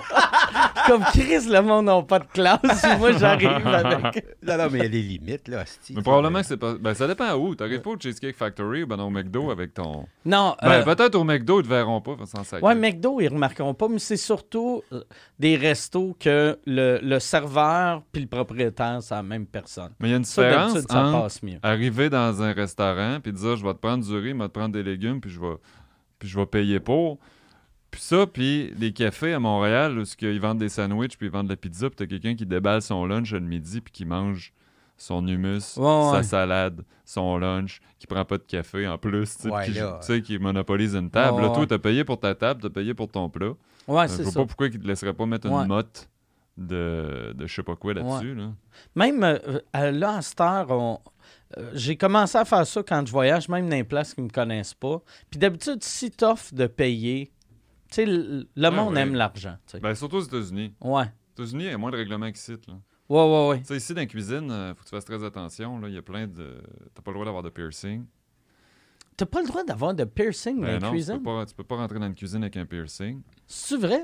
Mais si ça tombe dans ta bouffe, Ouais, pas de bijoux, pas de vernis à pas de bijoux, de- pas. Faut tout que tu t'enlèves les, les boucles d'oreilles dans le nez. Alors que 99% des gens qui se rendent malades au restaurant, c'est des abus de température. C'est quelque chose Mhm. qui, est, qui est passé trop de temps sur le comptoir. Tu comprends? OK. C'est pas des piercings. C'est quand, quand la dernière fois tu en valais un piercing? tu sais? Ça, il y, a- il y a une affaire que j'ai appris euh, récemment que je savais pas que l'humus... euh, l'humus peut avoir de la, euh, de la salmonelle. Hein? La salmonelle, ça se peut. Ça, j'ai... Puis moi, j'étais le genre de personne, je laissais mon humus sur le comptoir Faut rien que tu laisses sur le quatre jours de comptoir. temps, tu sais. Tu sais, c'est pas compliqué, là. Laisse rien sur le comptoir. Tu sais, même du tofu, euh, il y a des pays qui le font, peut-être qu'ils n'ont pas les mêmes enzymes que nous autres pour digérer ça. Il y a des- les œufs, hein. Les œufs, dans la plupart des Ouais. pays au monde, ils laissent les œufs sur le comptoir, ils vendent ça. euh, Ici, non, mais moi, j'ai souvent des gens qui m'écrivent Ouais, mon tofu, là, euh, ça fait trois semaines qu'il est passé date, euh, je le mange-tu Je- peux pas, je peux pas me commettre là-dessus non plus. là. Sais, je peux pas aller chez vous sans aller. De toute façon, le tofu, Ah quand c'est passé date, ça, tu vas t'en rappeler. Là.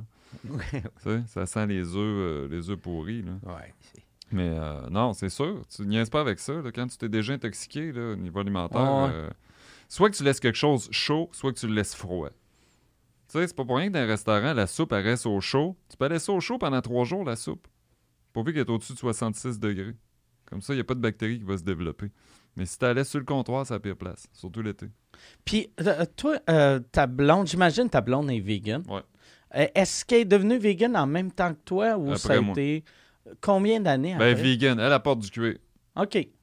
Elle continue de s'ach- s'acheter une coupe de sacoche de temps en temps. Mais vegan au niveau alimentaire. OK. Tu comprends? Puis par principe, tout ce qu'on fait, c'est vegan. Euh, elle est devenue végane après moi, puis elle était vra- elle mangeait comme un enfant de 4 ans. là. tu sais, quelqu'un qui est difficile, qui enlève les légumes. Oh, oh, OK. Ah oui, quand euh, je l'ai rencontrée, là, elle était là, c'est quoi ça? C'est des petits pois, tu sais. Mais elle en- c'est pas de sa faute, ça vient de la Beauce, tu sais. non, bonjour les champs de la Beauce, c'est une magnifique région. Mais, tu sais, à Polyvalente, il y en avait tout le temps une qui, a- quand c'était le, le, le, le- hot chicken, elle prenait le hot chicken, puis elle laissait tous les petits pois, puis toutes les affaires. Ben, c'était ça. C'était elle. Fait qu'elle était vraiment piquée.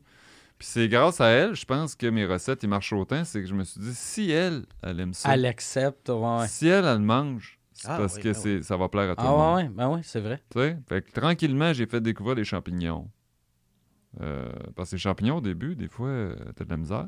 Ah ouais. Mais je là, trouve plus que c'est le- découvres... le- l'aliment parfait pour recréer la texture de la Ben viande, oui. tu sais. Ben oui, ça a du, ça a, ça du. Ouais. Puis c'est chose que je remarquais pas à l'époque que je mangeais de la viande. Quand tu, quand tu deviens vegan, on dirait que tu as une période où tu es bien excité là, au début parce que tu fais plein de nouvelles recettes. Là. Après ça, tu as un bout de ce que tu t'ennuies de la viande. Puis après ça, tu oublies ce que ça goûtait, puis là, tu te mets à aimer plus les affaires. Toi, ça fait combien de temps que t'es vegan? six ans. là. Six ans. OK.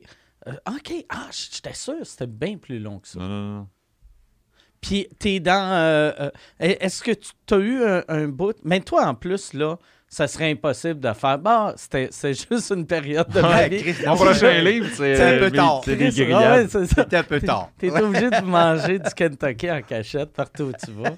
Mais t'as-tu. euh, euh, c'est c'est ça, moi, moi euh, on dirait. Là, je sais que je ne mangerai Non. plus jamais de viande. À moins euh, de la viande euh, en usine. Ça, je vais en Mhm. manger, probablement. Tu sais, euh, une, une viande que j'ai jamais vécue. La viande de cellules souches, là? Ouais, c'est ça. Ça, ch- chose qui, qui fait peur à bien du monde. Ben ouais. Mais moi, moi j'ai hâte d'y goûter. Mais là, je suis pas mal sûr que quand je vais y goûter, je vais pogner à diarrhée pendant quatre jours, vu Ça que mon peut. corps est plus capable. euh, tolérer la vi- tu sais, d'avoir de la viande. Mais il n'y a, pas d'animal qui a souffert? Ouais, non, c'est bon ça. pour l'environnement. Ouais, c'est ça. Tu sais, le, le Beyond Meat, il coûte 99, il dépense 99% moins d'eau à produire, je pense, qu'une boulette ordinaire. Hum. Fait que, tu sais, au niveau environnemental, c'est c'est quelque chose, viandes-là. Ouais, Puis ça, d'ailleurs, tu sais, quand tu te mets à manger vegan, là, puis moi, je suis pas vegan, là. Je, mange de tout, mais j'aime bien manger vegan, là.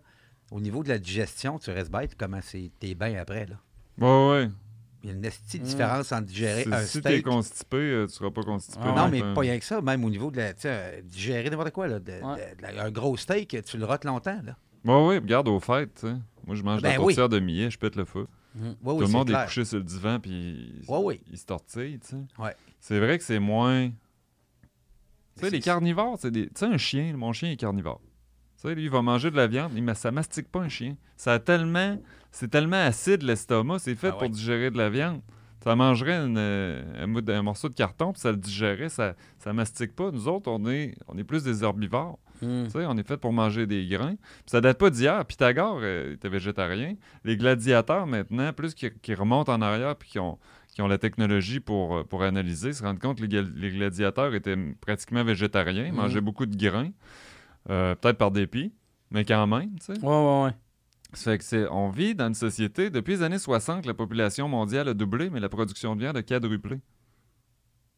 On mange quatre fois plus de viande, puis il y a juste deux fois plus de monde, sais? Mais il y a aussi, il y a, il y a tellement de pays qu'à l'époque mangeaient, tu sais, comme en Asie, qui mangeaient à l'époque euh, de la viande une fois par mois, que là, sont, sont très américanisés. Ben oui, que- plus que ça va, plus que là, ça, ça devient mainstream. Tu sais, en Mm. Thaïlande, là, si t'avais un bout de poulet dans ton assiette, t'étais chanceux. C'est un assaisonnement. Hum. Les gens sont pas riches, sont pas, c'est pas des pays riches comme nous autres, mais ils veulent nous imiter. Ça fait que la première affaire qu'ils font quand ils rentrent dans l'économie de marché, on va s'acheter du filet mignon. Ben ouais. On va manger du canard. On Mm. va s'acheter du foie gras. Puis pendant ce temps-là, les pays riches, ils réduisent leur consommation de viande. Pendant ce temps-là, tu as la Californie qui bannit la vente de fourrure ou la production de fourrure, qui bannissent le foie gras. Ça fait qu'ils savent pas jusqu'à un certain point, jusqu'à ça va être où le pic, là. Est-ce que ça va être rendu in d'être vegan avant qu'on détruise la planète? tu sais? Hum. Parce qu'en Californie, tout le monde, tout le monde arrive de, de- de faire du yoga, puis tout- ils mettent une pancarte vegan pour faire rentrer le monde dans les Ah ouais.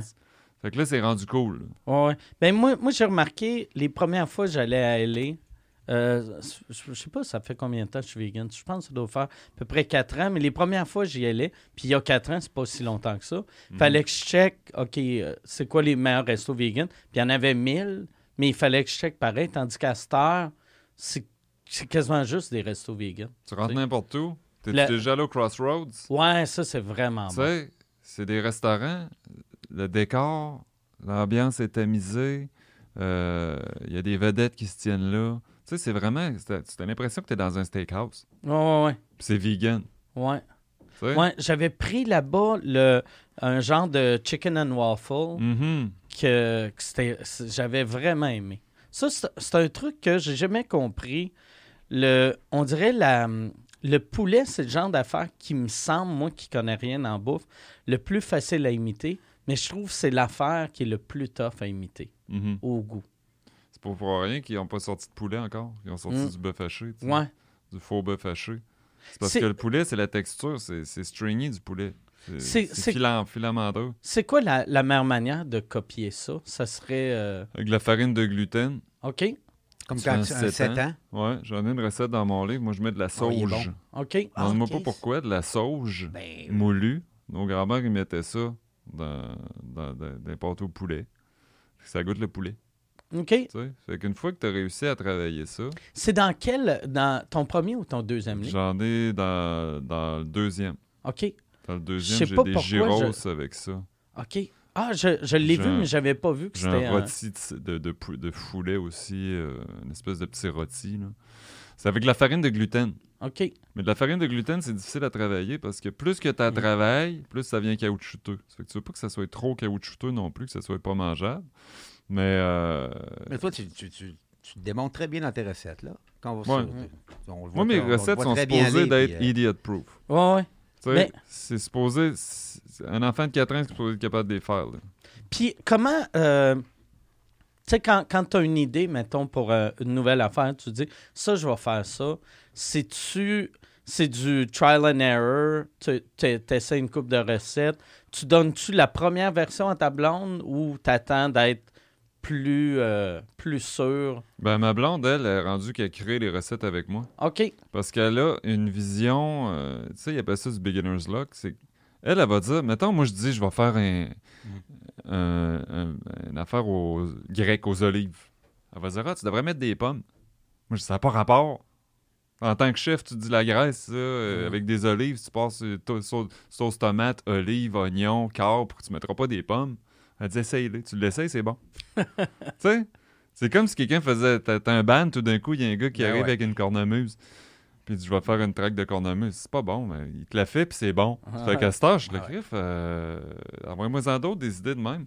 Parce que euh, c'est des affaires que je penserais pas de mettre des tomates séchées euh, dans un dessert. Je dis quelque chose comme ça. Mais elle, elle y pense, puis elle l'essaye, puis souvent ça marche. Parce qu'elle a, un palais, puis elle s'est découvert une passion pour la cuisine à cette heure. Fait qu'elle m'aide, quasiment 50-50 dans les recettes avec moi. Mais c'est juste qu'à un moment donné, il faut que, je, faut que je, la, je la coach, puis je dis, regarde, là, euh, on va en enlever quelques ingrédients. Souvent, les gens qui débutent en cuisine, ils vont mettre trop d'ingrédients. Mhm. Il faut dire, on va mettre du ketchup, on va mettre de la sauce barbecue, on va mettre du cumin, on va mettre... À un moment donné, ça finit par goûter quelque chose parce que t'as mis, t'as mis à peine trop complet dans Mhm. ta... Fait faut que tu essaies d'en enlever puis que ça soit plus précis. Puis les. les euh, Mettons, toi, quand, quand tu fais une recette, tu, tu y penses-tu des fois, genre, ce produit-là, ça va être un peu meilleur, mais la part du monde va avoir de la misère à trouver cet ingrédient-là. Fait que je vais prendre cet ingrédient-là qui est en vente dans tous les IGA, tous les métros. Fait que c'est sûr qu'ils vont le trouver. Tout le temps. OK. Tout le temps parce que je, je me dis, est-ce que je suis prêt à perdre 50% du monde là, pour un ingrédient? Ouais. qui ajoute pas grand-chose d'ailleurs. Fait que euh, là, souvent la réponse est non. Parce qu'on pense que les gens, ils aiment ça cuisiner. Le monde, il aime ça cuisiner, mais ils n'ont pas le temps de cuisiner. Mm. Ça lui tente pas de passer. on n'est plus euh, obligé de cuisiner maintenant. T'as du Mm. prêt à manger, t'as plein d'affaires. Puis paradoxalement, les gens ont jamais eu des aussi belles cuisines, des aussi grosses Ouais. cuisines. T'arrives chez le monde, ils ont des îlots incroyables. Le micro-ondes, c'est la- c'est- c'est la seule affaire qui fonctionne dans la cuisine, tu sais, c'est la seule affaire qui est sale. Mais euh, il faut pas. Puis moi, moi aussi, il est 7 heures le soir, ça te tente pas de commencer à te faire une affaire, un 14 services. euh, Mm. Tu sais, tu veux quelque chose qui est rapide, qui est bon, puis qui fait le job. Puis Chez vous, c'est-tu, euh, vu, que- vu que là, ta, ta blonde a vraiment découvert qu'elle aimait euh, faire de la bouffe, dans vos vies de tous tous les jours, c'est-tu euh, tout le temps toi qui fais à manger ou un mix des deux ou euh, C'est tout le les temps deux les deux. ensemble? C'est tout le temps OK, les deux. ensemble. Oui, parce qu'elle euh, elle va arriver avec une idée. Ah, j'ai. Tu sais, quand on est allé à LA, là, elle, va, elle va prendre des notes. Elle- moi, je, moi, j'aille prendre des notes. là. Même quand tu es chef d'un restaurant, tu commences pas à suivre des recettes, tu Mm. mets ça à gauche, à droite. ben. Fait que là, elle prend des notes. Oui, c'est vrai, tu sais, quand on est allé au Crossroads, il y avait un cigare avec du, du Beyond Sausage dedans, puis ça, c'était bon. Fait que là, on va essayer de faire ça. Tous les jours, on mange un plat différent. OK. On se force, on fait jamais. euh, de temps en temps, on va se faire un Beyond Meat, là, parce que ça ne tente vraiment pas. Mais chaque jour, on passe une recette. Puis souvent, si la première fois n'est pas top-notch, euh, la deuxième fois, ça, on essaie de l'améliorer. Puis si c'est pas 100%, c'est des poubelles. là, OK. Puis quand, euh, mettons, quand le monde, quand vous invitez de la visite, c'est-tu, tu y vas, t'e- t'essayes-tu de pas faire de la bouffe qui sont dans tes livres de recettes? Ou, ou, tu sais, de, de, de te réinventer pour euh, tes invités? Ben, ce qui est drôle, ou- c'est quand la visite nous invite avec mes recettes. Ah ouais? À toutes les fois que le monde m'invite à souper, Ben, c'est tout le que ça temps avec une de arriver. mes Ben oui. recettes. Ah, tu sais. ben oui. Fait que là, je dis tout le temps, c'est pas mangeable. Non, mais- Ben, Tout le temps, je l'aurais pas fait de même. Mais souvent, c'est moi qui se ramasse à cuisiner aussi quand je vais chez le monde. Puis on n'a plus ben ben de visite non plus parce que le monde, ils ont peur. là. OK, ouais, ouais. Mais pour vrai, ça doit être- voyons. Moi, moi j'avais... Ben, c'est arrivé une couple de personnes de même. Tu sais, comme Pierre fait vraiment bien à manger. Mhm. Puis, première fois, je suis allé manger chez eux. Après, quand je l'ai invité chez nous, là, j'étais stressé, là. Ben ouais. Ah, ben non, Non, mais- c'est- c'est bon, c'est tout le temps bon chez Mais nous. faut que tu aies atteint un certain niveau pour aimer ça cuisiner. Mais je pense que tout le monde peut aimer ça cuisiner. Mais c'est comme quand tu commences à faire du ski alpin. La, les- la- la première fois que tu en fais, t'as pas de fun. là. Mm. T'as la chienne. Mais tu sais, c'est. Moi, je garde tout le temps les ingrédients. Tu sais, quand je veux. suis tout le temps prêt pour avoir du vegan chez nous. J'ai tout le temps des protéines de soya, des affaires de ci. Mhm. Puis des fois, j'essaye, je gosse des affaires, là. Ben, Sans checker une recette, là. c'est ça. C'est le fun de gosser dans la cuisine. Puis C'est le fun, c'est c'est quand tu te trompes aussi que tu dis OK, Moi, souvent, par l'erreur. Peut-être tu- qu'une tasse de sirop d'érable, c'était trop là-dedans. Ah ouais. La prochaine fois, Ben je vais oui. mettre une cuillère à soupe. C'est de même que tu c'est de même que apprends à cuisiner, Ben, quand- mais prends n'importe quel enfant qui vient chez vous, fais-y faire des, des muffins, il va triper, là. Ah ouais. Tu sais, c'est- inné de cuisiner chez l'être humain, je suis Ben, tout certain. à fait. Oui, Tout à fait. tu sais. Puis quand tes ingrédients de base chez vous, amuse-toi avec. C'est ça, mais souvent dans un couple, il y a quelqu'un qui prend le monopole de la cuisine, puis l'autre, il cuisine jamais ou quand on sort de barbecue. Mais faut pas avoir peur de faire comme chez nous, puis de renverser les rôles, puis de dire, c'est créatif la cuisine. Ah ouais. Ça change les idées, C'est zen. C'est zen. cuisine, Oui. c'est méditatif. Ah, oui. Si t'es pas attentif quand tu cuisines, là, ça va brûler. Là. Moi, je suis, moi, je, je fais relativement bien à manger, mais euh, ça me, mais la vie en général me rend agressif, on dirait. Parce que moi, quand je fais à manger, ça me prend ma bulle. Mhm. Tu sais, ça me prend ma bulle. Ah ben, Puis ma, ma blonde, on pourrait être 60 dans la cuisine, elle est heureuse, elle va. Mhm. Tu sais, puis elle- vu qu'elle est jeune, elle a travaillé dans une cuisine, mais moi, Ah. j'ai jamais travaillé dans une cuisine. Fait que, tu sais, moi, tu sais, Mais quand tu commences, je dirais, ben, pour tout le monde, commence préparer vos, préparer vos ingrédients. tout d'avance. Tout d'avance. prep. Ben oui. La prep. Ben oui. Si c'est écrit une cuillère à thé de cumin, prends ta cuillère à thé, mets-toi dans un petit plat, mets-le là. Comme ça, quand tu vas suivre ta recette, elle est prête ton clac, affaire. clac, T'as pas clac, besoin de commencer ouais. à mesurer pendant que ça chauffe, pendant que ça, ça- ça brûle. Puis là, c'est là, que tu- c'est là que tu brûles des affaires. C'est quand tu es en train de chercher dans le frigidaire du garage du ketchup que tu Ben n'avais ouais. pas sorti. Là, ça colle. Mais quand toute ta mise en place est prête, puis ta recette est claire, premièrement, prends une recette qui marche. Parce que c'est vrai, ben oui. il y a bien des recettes qui fonctionnent pas. Tu sais, des livres de recettes, là, euh, il y a bien du monde que tu vois, c'est découvert de livres de recettes. Ils n'ont jamais créé une recette de leur vie. Mm. C'est toutes des équipes qui s'occupent de ça. Puis ils prennent une recette sur Pinterest, puis là, ils vont juste changer un ingrédient pour pas, pas se faire haïr. Fait prends un livre de recettes, les recettes, ils fonctionnent. Fais ta mise en place, puis après ça, lâche-toi. tu sais. Ouais. Ça, il y avait. euh, ça, ça, c'est une affaire que j'ai remarqué.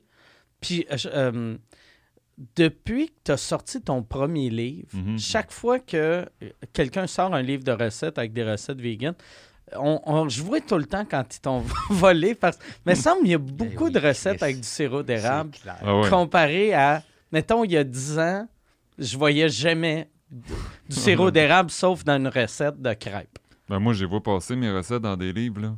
C'est sûr. que Je vois tu pas. C'est pas parce que t'enlèves. euh, C'est pas parce que tu changes la quantité de sirop d'érable euh, d'une demi-cuillère à thé que c'est pas ma recette. Là. Qu'est-ce que tu fais dans ce temps-là? Tu t'envoies-tu un email ou? Non. Non, Tu- tu parce que, ben, tu sais, c'est vegan. Ouais. Moi, je- une recette, quand tu l'as envoyée, de- tu sais, quand c'est parti coup dans le monde, un coup que c'est parti, appartient c'est à la parti, vie, ça genre. appartient à la vie. De toute façon, le monde, il va en trouver euh, sur Internet s'il y avait. Ouais. ou, tu sais. Il n'y a pas de droit d'auteur sur une recette, tu peux rien faire. Il n'y a pas de droit d'auteur de toute façon. Fait que euh, c'est comme dans la musique, là. c'est sûr que tu entends tout le temps la même tune dans la musique. Mm. Moi, je prends ça comme un compliment. Quand euh, quelqu'un euh, il aime assez ma recette pour la mettre dans un livre, tu sais. Ah ouais. Ce qui me fait rire des fois, c'est qu'il y a du monde sur Internet qui disent Ah, j'aime bien mieux sa recette à lui que celle, que celle à Jean-Philippe. Mais ça, ça a la même que sa recette. Mm. tu comprends? c'est la même affaire. Tu sais, tu chicanes en deux recettes pareilles. là. Toi, t'es, euh, euh, ta recette, il y avait, a- y avait fait une recette de croton. Oui. Mhm. Que ouais, ouais. Je fais- avec quoi je fais ça, moi? Des lentilles. Oui, oui, des lentilles rouges, là, des, des lentilles corail. Mhm. C'est dans les Puis du épices, gruau. Puis du gruau. Ah ouais? Ouais. Il y avait, Puis mais du, du- un peu de jus de légumes dedans. Un peu Des de épices à croton. Des épices à croton. quand il l'a, il l'a fait la première fois, c'est, c'est, c'est le genre d'affaire qu'il a fallu que je redemande après. Ah ouais? Si tu. Tu sais, parce euh, euh, la texture est malade. ouais, la texture ressemble plus à des crotons que. Tu sais, Que souvent. des vrais crotons. tu sais, ouais, ben, tu sais, souvent des, des crotons végés, Ouais. ça, ça goûte plus le végé que le croton. Non, ça, pour vrai, c'est des, c'est des vrais crotons.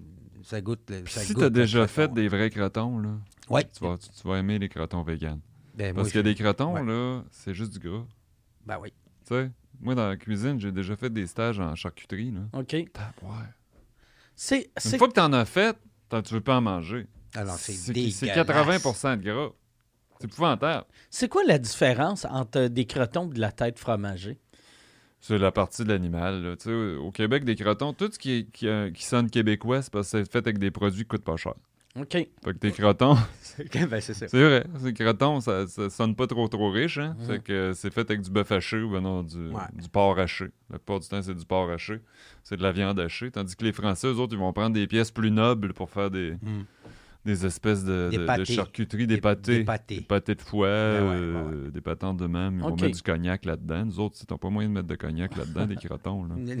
non, mais c'est vrai, tu sais. La cuisine québécoise, c'est une cuisine à la base qui était, qui était beaucoup végétale aussi. Hey, mon grand-père était bûcheron, il mangeait des fèves au lard tout l'hiver. Hmm. L'or là-dedans, c'est sûr qu'il y a des végans Ouais, qui vont dire que c'était pas morceau. vegan. Si t'étais chanceux, si tu pognais le bout de l'or, là. Ah, C'était ouais. juste du lard salé pour donner un goût salé. Mais c'était Mhm. des fèves, là. Ben oui. J'étais en Israël il y a deux ans pour couvrir la, la scène végane. là. Ils m'ont invité là-bas. C'est vegan. T'as des falafels, c'est vegan. T'as de l'humus, c'est vegan. Il y a des salades de pois chiches, c'est vegan. Tu sais, ils sont déjà 80% Ouais. de leur affaire que les vieux mangent, c'est vegan. J'ai remarqué, moi, en, en voyageant dans les dernières années, souvent, les, les Juifs en voyage, ceux qui mangent cachère, vont en voyage manger vegan, vu qu'il n'y a pas de danger que ça soit pas sais. Même affaire euh, des musulmans, tu sais, tant qu'à demander ce poulet-là, il est-tu halal? Mhm.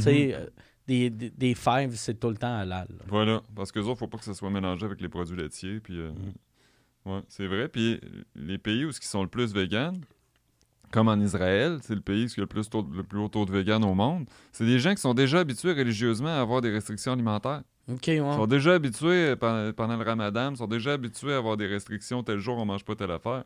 Ça fait que c'est pas comme nous autres, là, que vendredi, manger du poisson, ça vous tente, là. On n'a plus cette culture-là. là. A- euh, tu dis c'est la, la place qui a le plus de vegan. C'est quoi le pourcentage? C'est pas, je pense que c'est 3 là, c'est pas... euh, OK. C'est pas énorme, mais quand C'est même. pas tu énorme, mais c'est beaucoup. Au Canada, tu disais c'est 1,5. 1,5, 1,6. OK. Sauf Puis- que 50% des Canadiens, selon un dernier sondage, disent qu'ils veulent réduire leur consommation de viande. Ça fait que t'as la moitié du monde Qui sont prêts, dit- en tout cas. Au Canada. Fait que là, t'enlèves Mm. les prairies, là, parce que les autres, ils disent qu'ils veulent augmenter peut-être leur consommation de viande. Ça fait quand même une grosse, une grosse partie de la population. Puis là, tu fais pas de restrictions au niveau de l'âge.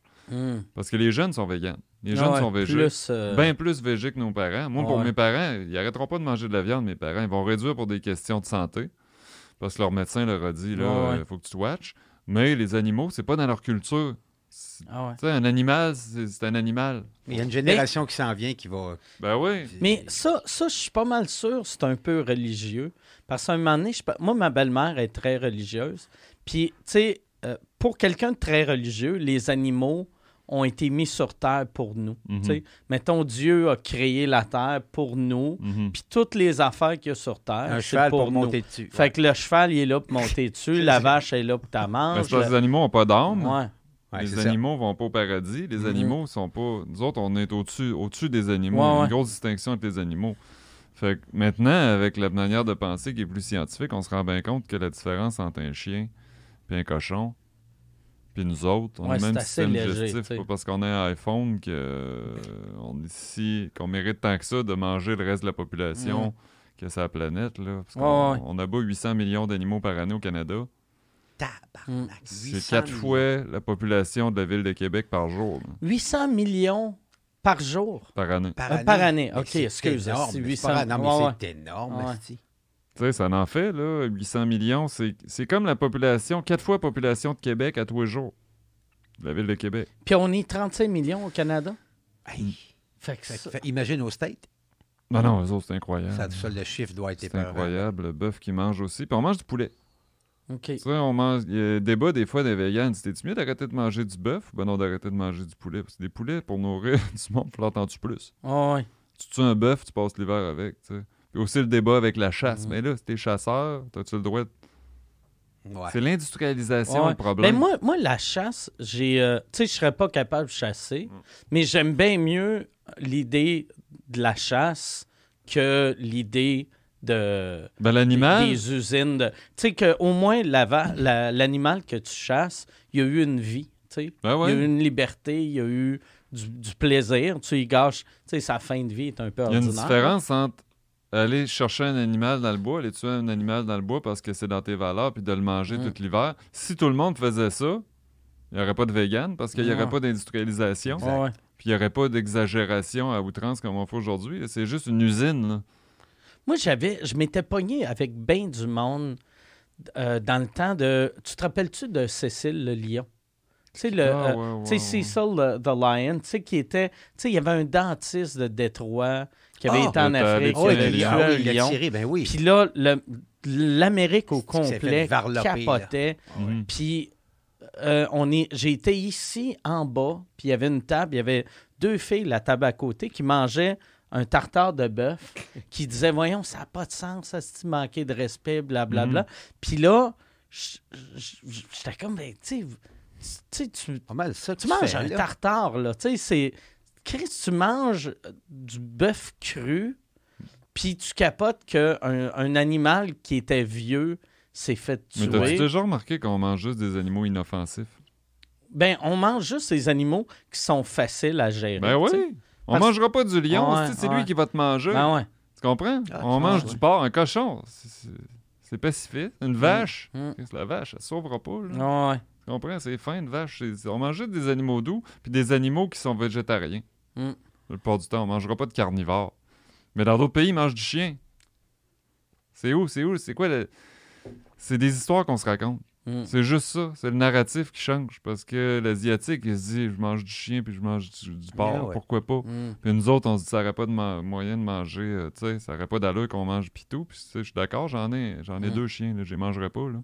Si j'avais un cochon, je ne le mangerais pas non plus. tu sais. Mm. Mais Qu'est-ce euh, que- euh, qu'est-ce que tu penses qui va arriver? Parce que souvent, le monde. euh, J'avais vu une pancarte, je me rappelle plus dans quel resto, mais c'est juste écrit dans, dans 100 ans, nos ancêtres, nos ancêtres vont trouver ça absurde qu'on a déjà mangé de la viande. On s'en va vers là, mais tu penses que ça va prendre combien de temps avant que la majorité de l'Amérique du Nord soit vegan? je sais pas la majorité de la- de l'Amérique du Nord, mais d'après moi, dans 25 ans, tu vas te faire regarder comme si tu fumais aujourd'hui dans la rue. Tu sais, quand tu allumes une cigarette aujourd'hui, là, ça s'est fait vite, là, la cigarette. Là. Ah On ouais. dirait qu'en dedans de 10 ans, euh, t'a- t'avais pas moyen d'aller euh, au restaurant sans te faire fumer d'en face, puis après ça, t'étais rendu Un, Un ouais. C'est ça. Mais avec la viande, là, c'est générationnel. C'est générationnel. Dans 25 ans, là, les flots qui ont 5 ans aujourd'hui vont avoir 30 ans, puis ils vont avoir des positions d'autorité. Tu sais, Ouais. les, les jeunes qui ont 14, qui ont 15, qui ont 10 ans aujourd'hui, dans 10 ans, ils dépensent de l'argent. Puis dans 10 ans, ils commencent à avoir des postes de- d'autorité. Puis euh, c'est eux autres qui vont décider c'est quoi qui va avoir sur les tablettes, puis c'est quoi, c'est quoi qui va avoir sur le menu. Fait que moi, j'ai pas, je pense pas qu'on va être obligé d'attendre 100 ans. Dans 100 ans, ils vont regarder, ils vont dire, regarde, ils savaient pas d'allure qu'ils mangent des animaux. Mm. Ça, c'est certain, parce qu'au niveau, au niveau spirituel puis au niveau intellectuel, la société, les valeurs évoluent. T'endurerais plus ce qui endurait à l'époque médiévale quand ils mouraient puis ils abattaient du monde sur la place publique parce qu'ils avaient volé une pomme puis qu'ils décapitaient du Mm. monde. Aujourd'hui, ça c'est une aberration. Ça ouais. serait macabre. Ben, dans 100 ans, ils vont être rendus plus évolués que nous autres au niveau, au niveau euh, éthique. C'est certain qu'on s'en va vers une société qui est, qui est- qui est plus éthique qu'il était. On a juste à regarder le passé. C'est c'est garant du futur. Là. Mm. Fait que d'après moi, dans 100 ans, ils vont dire il était complètement fou. Puis ça se fait plus, mais d'après moi, dans 25 ans, on va déjà avoir un bon bout de fait dans les pays industrialisés. Dans les pays comme le Canada, comme euh, la Western Mm. Civilization. Ouais, ouais. Western, mais, euh, western, mais nord-américaine, je trouve. Ouais. Parce que, quoi que l'Angleterre euh, est, est plus évoluée que la France, côté euh, bouffe euh, vegan. La plus grande partie de mes followers en anglais, c'est les Anglais. OK. L'Angleterre. Plus que les Américains. Plus que hein. les Américains, même. Ça fait que les. Anglais sont vraiment. On dirait, je sais pas, parce que c'est- plus petit, tu sais, sont plus. sont coude à coude, là. Ouais. Les États-Unis, pour faire changer le pays, il y a combien de pays Ouais. dans les États-Unis? Ouais. Tu sais, il y en a 15 Ouais. pays, là. Tu, tu- ouais, déjà, déjà, tu sais, déjà les, les deux côtes sont pas mal euh, Ben ouais. vegan, sauf le sud, mais c'est ça, le, le Le Bible Belt, là. il- Bible Belt, et je pense qu'ils il y a vont pas manger beaucoup de la de restos vegan là, Ouais, là. ouais. Tu comprends? Mais les sociétés qui sont. C'est la pyramide de. de- c'est quoi? C'est Maslow? Maslow? Oui, Baslo. Une fois que tu as, réglé tes problèmes euh, de logement, puis tu as réglé tes. pro- Tu sais, en Ouais. Californie, là, les véganes là-bas, euh, ils sont dans le cinéma, le monde est millionnaire, tu sais. Mm. Ben Ils sont rendus là à travailler sur, sur eux autres, ils sont rendus là à faire de la méditation, à faire du yoga, puis à se poser des questions. Ouais. Quand t'es pas capable de, de boucler, de payer ton loyer, tu te poseras pas de questions. Ouais. Tu vas t'acheter un petit sandwich au, au poulet euh, au dépanneur, puis ça vient de s'éteindre. T'es pas rendu souvent, là. souvent, ça, je dis au monde quand ils, ils- Tu sais, moi, moi, je suis chanceux parce que je peux me permettre. Mais je pense au Québec, la plupart du monde peuvent se le Mhm. permettre. Mais c'est ça. Moi, moi tu m'envoies, mettons, euh, d'un, pays pauvre euh, du tiers-monde. C'est, clair qu'à un moment donné, j'aurais pas le choix. Là. Ben ouais. Si- mais la vie que j'ai dans la société qu'on est, Mais les symboles de richesse ont changé. ouais. En Californie, les symboles de richesse ont changé. Avant, il fallait que tu aies un Hummer, là, il faut que tu aies une Tesla. Mm. Ah Avant, il fallait que tu manges du steak. À cette heure, il faut que tu manges du vegan.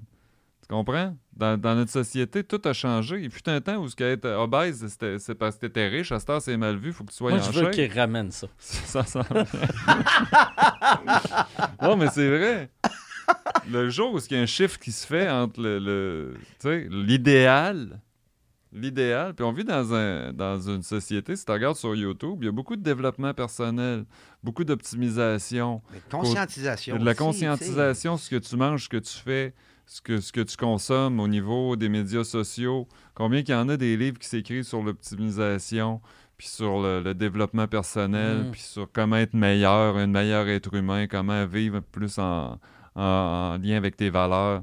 Ben, les gens sont rendus là, puis les hommes sont rendus là aussi. Mm. Tu sais, il fut un temps que le psychopop, c'était juste des affaires de femmes. Maintenant, il y a des posts, des channels YouTube qui explosent. Puis c'est euh, du développement personnel pour, pour, pour hommes parce que les gars sont, ils ont des bonnes carrières, ils ont de l'argent, ils ont de l'ouvrage, mais ils sont en, il manque encore quelque chose. Mm. Tu comprends? Fait que là, ils peuvent se poser des questions puis dire peut-être que si je faisais un peu de méditation, je faisais un peu de yoga, j'arrêtais de manger de la viande. Peut-être que, tu sais. Toi, tu, tu fais-tu. euh, oh, Oh. euh, ça, ça chie. Euh, tu fais-tu de la méditation à tous les jours? Oui. OK. Toi, euh, t'es bouddhiste? Oui. Euh, depuis euh, l'âge de. depuis quand? Depuis une dizaine d'années à peu près. Ok. J'ai commencé à... Mais moi, je le vois comme une philosophie. Oui, oui. Le bouddhisme, c'est. T'essayes de vivre ta vie sans causer de tort qui n'est pas nécessaire. OK. Tu sais? Ben, tu- puis tu vas en harmonie. veut avec- pas C'est dire- très vivre et laisser vivre aussi. Hein? De, euh, tu sais, en- en- tu sais, de ne de pas faire mal aux autres, mais de ne pas te mêler des affaires qui ne te concernent pas. C'est d'accepter. C'est d'accepter ce qui, ce qui arrive. Beaucoup. C'est beaucoup. de- La méditation, c'est d'observer sans capoter.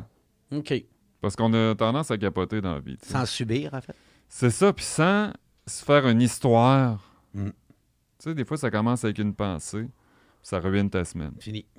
Tu sais, ah ben jeudi prochain, je rencontre mon boss, là, ta semaine, d'ici à jeudi prochain. Là, tu tombes dans le moment présent. Là, là, toi, C'est ça, parce vois. que tu as attaché une histoire. Exact. Tu as attaché une histoire à cette pensée-là. Tu t'es dit, bon, ben là, si ça va bien, je vais être le meilleur au monde. Si ça va mal, je vais être une marde. Mm. Fait que c'est toutes les histoires que tu te racontes, tandis que la méditation, c'est juste d'essayer de se concentrer sur sa respiration sans capoter avec tout ce qui se passe autour. Exact. Puis ça, c'est un muscle. Mm. Ça se développe. Puis c'est de vivre en n'étant pas un trou de cul. Puis ça, ça fait. Une fois que tu as assimilé ça, ça fait partie de tout dans ta vie. Ouais, ouais. Parce que tu te dis, bon, euh, je vais-tu prendre un coup à soir? Si je prends une brosse à soir, je risque de sortir. Je risque de tromper ma femme. Je risque de frapper quelqu'un avec mon char. C'est pour ça qu'il y a un précepte qui dit qu'il faut pas s'intoxiquer. c'est niaiseux, mais c'est un précepte comme ça. Euh, précepte de pas parler dans le dos des gens. Ça, c'est difficile. De quoi qu'on va parler si on parle pas dans le dos du monde? Moi, je suis pas parfait. tu comprends? C'est un travail sur soi. C'est un travail sur soi, mais ça, ça- ça- c'est payant. Oui. Ça rapporte. Mais pour. Moi, je veux. euh, tu es venu me chercher à l'intoxication. Oui, oui, c'est. Mais tu fais un, un verre de vin, c'est, c'est-tu Ouais. s'intoxiquer, ça? Ou. euh, Bon, au niveau bouddhiste, ils disent de pas, de pas s'intoxiquer parce que si tu prends un verre de vin, tu risques d'en prendre deux. OK. Si tu en prends zéro, tu risques d'en prendre Ils sont Zéro. bons. zéro. Moi, j'ai de la misère à prendre un verre de vin. Ça fait que ce que je fais, je fais semblant de prendre du vin. Tu sais, j'ai tout le temps un verre de piquette tu sais, pour accompagner ma blonde. Elle, elle boit du vin. Puis moi, j'ai rien contre les gens qui prennent de l'alcool. tu sais. Il y a du monde qui sont capables d'en prendre de l'alcool, prendre une demi-bouteille de vin, aller se coucher, bonsoir. Moi, ce que j'ai remarqué, rare. ben, C'est rare que les gens peuvent prendre une demi-bouteille. de- Mais souvent, le monde, Mhm. quand Moi- tu, tu fais le tour autour, tu fais- Moi, le, le vin, c'est une des rares alcools que je suis capable de de contrôler. modérer. Parce que j'aime le vin, mais après deux verres, j'ai fait le tour. C'est un, buzz fatigué. C'est un buzz qui endort. Ouais. Tu sais, comme hier, hier on, a, on a bu du vin, Puis euh, j'ai un ami qui est arrivé. Puis moi, d'habitude, c'est un verre de vin, c'est fini. Puis c'est juste en mangeant. Fait que c'est un demi-verre de vin. Mais là, vu qu'on avait un ami, j'ai pris euh, deux verres. Puis après, mon deuxième verre et demi, là, j'ai fait OK, là, c'est trop. Puis j'étais fatigué. Mhm. Chose- Puis tu sais, deux verres et demi, j'étais pas chaud, mais j'étais juste fatigué. Ça Fait que j'avais pas de fun. Toi, c'est un Molson 3X, toi. Non, c'est. euh, moi, moi c'est, c'est vraiment juste euh, vodka. Puis de la bière quand je veux boire, mais je veux rester à jeun. Mhm. Tu Mais il n'y a personne qui est égal devant l'alcool. Toi, tu as, ton système, tu as ton métabolisme. Moi, la moitié de ma famille est mort d'alcoolisme. Je Ok. m'en irais pas. Mon grand-père il est mort à 41 ans. Cirrhose du foie. OK. Oh, c'est certain que euh, je fais attention. Hmm. J'ai déjà, fait des- Ouais. j'ai déjà fait du top avec mon char parce que j'avais pris un pichet. Ah oui, c'est Euh, pas parce que j'étais bien sous, parce que je me suis endormi au volant, mais si j'avais pas pris un pichet, peut-être que tu sais, je manquais me tuer. Moi, c'est niaiseux. Je pense que c'est une des raisons pourquoi je bois autant. C'est que j'ai pas d'alcoolique dans ma famille. Puis moi, jeune, tu sais, quand on était jeune, on, on- on était sûr que si t'avais. Tu sais, c'était un- c'était juste familial. Fait que moi, dans ma tête, c'était impossible que j'aie un problème d'alcool. Puis j'ai développé un problème d'alcool vu que c'était impossible dans ma tête. ouais, ouais, ouais. Mais ça dépend c'est quoi un problème d'alcool, parce que si tu contrôles, tu sais, tu t'en iras pas fumer du crack à soir, là. Ouais, ouais. Tu sais, il y a des gens que c'est comme ça. Ça commence avec un verre de vin. amène à l'autre. Puis il y a des vies qui ont été brisées dans un temps record, là, du monde qui se ramasse euh, dans une piquerie, qu'est-ce qu'il y avait Ah ouais. une job. Mm. Parce que, puis, on n'est on est plus dans, le- dans le paradigme de l'alcoolique, que c'est une maladie, qu'il faut que tu ailles d'un A maintenant. Maintenant, le nouveau paradigme, c'est tout le monde a le potentiel de devenir alcoolique, c'est la substance qui est Mhm. intoxifiante. N'importe qui, un alcoolique qui se lève pas un beau matin puis dire aujourd'hui je deviens alcoolique, je vais boire un 26 onces puis je vais aller me coucher. C'est pas de même que ça fonctionne. Tout le monde commence quand tu es jeune à prendre un petit verre, t'aimes ça, tu continues, t'en prends un petit peu plus. Là, ah ben ça devient part- ça fait partie prenante de ta vie. Ah Puis là c'est tous les jours, puis là ça devient l'après-midi, puis là ça devient dans le sud le matin avec un, un Bloody Caesar. Puis c'est comme ça que tu deviens alcoolique. C'est Mm. pas bang je me cogne la tête. tu sais. C'est sûr qu'il y a du monde qui sont plus intolérants à l'alcool que d'autres. Puis il y a du monde qui sont capables de vivre avec. Mais il y a personne. Moi, j'essaierais de te suivre, puis je, je perdrais la carte, là, c'est Mm. certain. Là. Ouais. Ouais, je pense que. Mais là. là- On devrait le laisser. C'est quand, la, la dernière fois que tu as vu? Ben, je prends un verre de vin peut-être euh, à Noël. là. OK. Tu sais, je je suis pas anti-alcool. C'est juste que tu- j'ai pris l'habitude de faire semblant de boire un verre de vin. Je suis le, le, le Johnny Rougeau de, de la boisson, tu comprends? c'est un bon c'est juste ça. C'est c'est juste le côté social, souvent, que les gens. Moi, ma blonde, là, elle sait bien que je, me- que je le bois pas, mon verre de vin, mais elle aime ça qu'on ait un petit verre de vin ouais, le ben soir euh, quand on soupe, puis qu'on fasse euh, chin-chin. C'est ça l'affaire aussi. Ah ouais. Puis tu te fais bien moins tanner quand t'es dans un bar ou dans un lancement de Ben livre oui, avec une petite bière qui, qui est tablette que t'as pas bu de la soirée, Ben oui. que si tu disais euh, je vais avoir pas. un verre, euh, Bon, un ou verre louche là, avec du, du coke, là, puis là tout le monde va dire hey, tu bois pas, pourquoi c'est qui? Ouais, t'es obligé de te Ouais. justifier. T'es ouais. obligé de te justifier, tandis que si t'as une bière puis t'en bois pas, ou t'en prends deux gorgées, T'as la paix. t'as la paix. C'est juste une question d'habitude. C'est une question d'habitude. C'est comme Mm. le véganisme, c'est une question d'habitude. Moi, j'ai pris l'habitude de pas boire ma bière. Puis tu peux faire l'inverse aussi, Mm. dire t'as ta bière, t'as beau vite, puis après ça, t'en prends un autre, mais t'as toujours une bière pleine des mains, puis tu dis, quoi, je suis pas alcoolique. C'est ça. Mais, écoute, je dis pas si, si t'es allé dans AA ça, puis t'as réussi à arrêter de Ouais. boire puis t'as, eu des, t'as perdu ta maison à cause que Ah. tu t'es Oh, réveillé ouais. un moment donné à, à Vegas, Ouais. va autant pas faire semblant de Ah. boire. Prends ton verre de, de gin, de, de- de tonic water, puis euh, ton Ben ouais. soda, puis t'as pas besoin de, de te rendre compte à personne. Mais moi, je suis capable de le faire, puis... Tu sais, c'est plus facile quand t'as 45 ans que quand t'as 22. Ouais. Tu sais? Moi, par exemple, toi, es-tu capable d'aller euh, dans un bar? Euh, parce que moi, j'ai l'impression, je je serais capable de pas boire, mais le, le monde sous me tape trop ses nerfs pour que je sois avec eux autres à jeun. Ben c'est ça, moi je vais pas dans les bars. Je me couche à 8h30 le soir. OK. Fait que c'est facile pour moi de pas boire. C'est sûr que si j'étais à ta place puis ma vie, ça se passait tout le temps dans les bars avec du monde, du monde éméché, peut-être que je serais, je serais là-dedans aussi, là. Tu comprends? Sauf que moi, je, je, je- je me sens bien. Je me couche à 8h30, 9h le soir. Je me lève à 5h du matin. Je vais au gym. Puis tu sais, je fais jamais des affaires extrêmes. là. Tu sais, je m'en vais pas au gym pour me pas essayer de là. battre des records. Ah ouais, là. je mets mes souliers, je m'en vais me promener au gym un peu. Je sors deux, trois mains, puis je retourne chez nous. Je me sens entraîner 20 minutes. Mais au moins, c'est ça. Puis c'est des habitudes de vie. Puis, sais, une habitude, ça le dit, c'est une habitude. Hmm. Mais, puis tu médites 10 minutes par, par matin, ça se peut-tu? C'est 10 minutes hein, Ouais. que tu fais? Ouais. T'as pas besoin de C'est faire une heure non? et 10 demie. minutes, c'est Oui. vraiment pas long. Non, c'est en masse. Essaye-le. Moi, j'avais. Ben, euh, euh, moi, je, je prends des bains, qui est une forme. Non, mais c'est comme, c'est comme la méditation. Pour le monde qui ne savent pas c'est quoi la méditation. Mais moi, moi, ça m'a vraiment beaucoup aidé dans ma dépression. Tu sais, j'étais dans mon bain, puis j'essayais de. Euh, fait que j'ai l'impression que la méditation, ça m'aiderait. Mhm. Mais euh, j'ai jamais. Tu sais, je me suis downloadé des applications. Mettons la première fois que tu médites, c'est Mhm. c'est- c'est quoi qu'il faut faire? Parce que moi, je me vois pas aller chez quelqu'un puis qui m'explique comment le faire, je vais être Non. gêné. Mhm. Non, non, les applications de méditation, c'est pas de la méditation. Non. La méditation, c'est de se concentrer sur son souffle. OK. Fait que tu t'assois sur une chaise, n'importe comment. Faut pas que la TV roule, sais, faut pas que la TV marche, faut pas que t'aies un chat qui vienne te licher. tu sais, souvent, là, ça arrange-toi pour être dans une place Dans qui une t'entend. pièce, Le téléphone sonne bulle. pas, une pièce fermée. Tu t'assois le dos droit, tu te concentres sur l'air qui rentre dans ton nez, puis qui sort de ton nez. Ou tu te concentres sur ta bedaine qui gonfle, puis qui dégonfle. Puis là, au bout de cinq, cinq respirations, tu vas être parti, là, tu vas être rendu dans tes pensées, tu vas être chez vous, tu vas être en train de penser à cette, cette Tu personne-là. continues-tu à, essayer de te concentrer? Aussitôt sur que tu te rends compte que tu es rendu, que tu penses à ton prochain spectacle, tu reviens à la respiration. Puis là, au bout de 3-4 respirations, tu vas repartir dans la brume. Puis là, tu vas te dire, qu'est-ce que je mange pour souper? Là, tu vas t'en rendre compte. OK. Bon, je plus. reviens. Là, tu reviens. Fait que le muscle de revenir, moi, je suis capable de faire une heure sans perdre la, la respiration.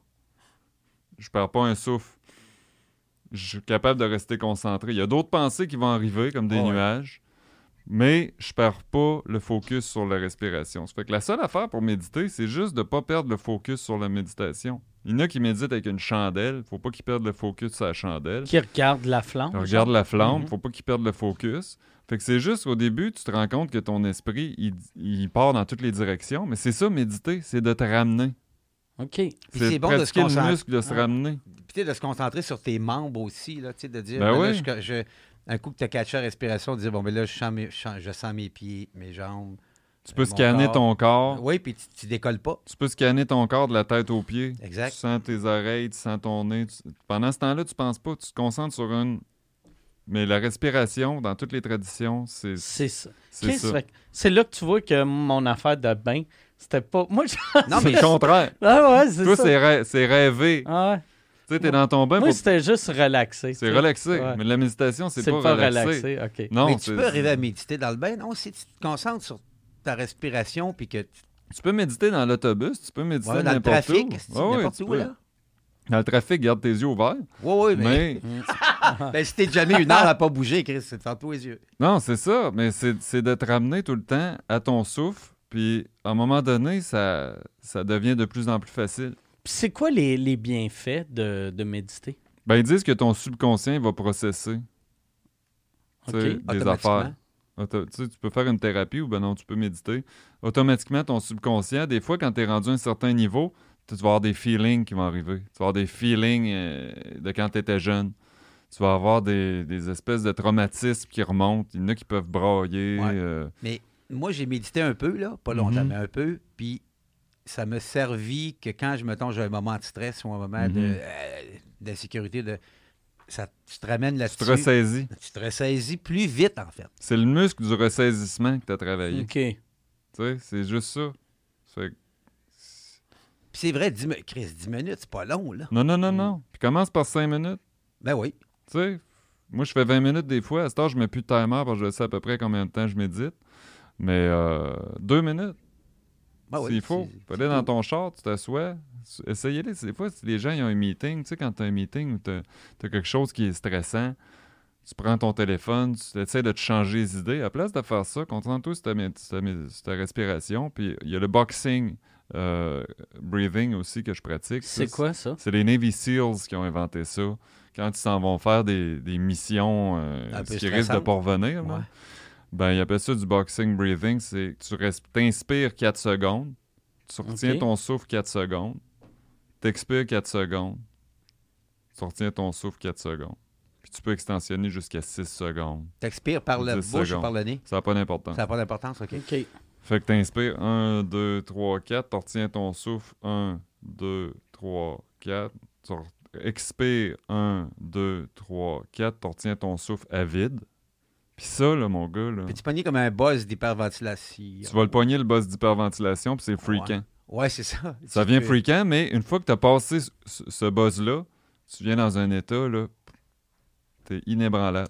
Ça, tu fais ça avant des, euh, des, des gros événements Ouais. dans ta vie? Ou... Ouais, souvent, mettons que j'ai un, un gros show, des affaires de même, là, je m'installe dans le char, dans le parking, je fais ça, puis je- ça change complètement ma physiologie. Puis, euh, C'est fou parce que t'as besoin de rien.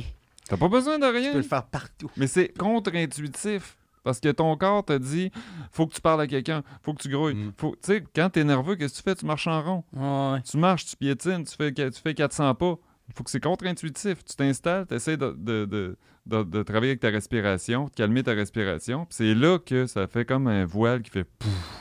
Puis ça dure, ça dure euh, combien de temps, les, euh, mais les, les bienfaits de ça? euh, tu sais, mettons, euh, quand, quand, quand tu fais ton boxing, euh, c'est-tu euh, une heure, deux heures, trois heures avant qu'il faut que tu le refasses? Ou... Mettons que tu as quelque chose de bien stressant, tu peux faire ton boxing une demi-heure avant.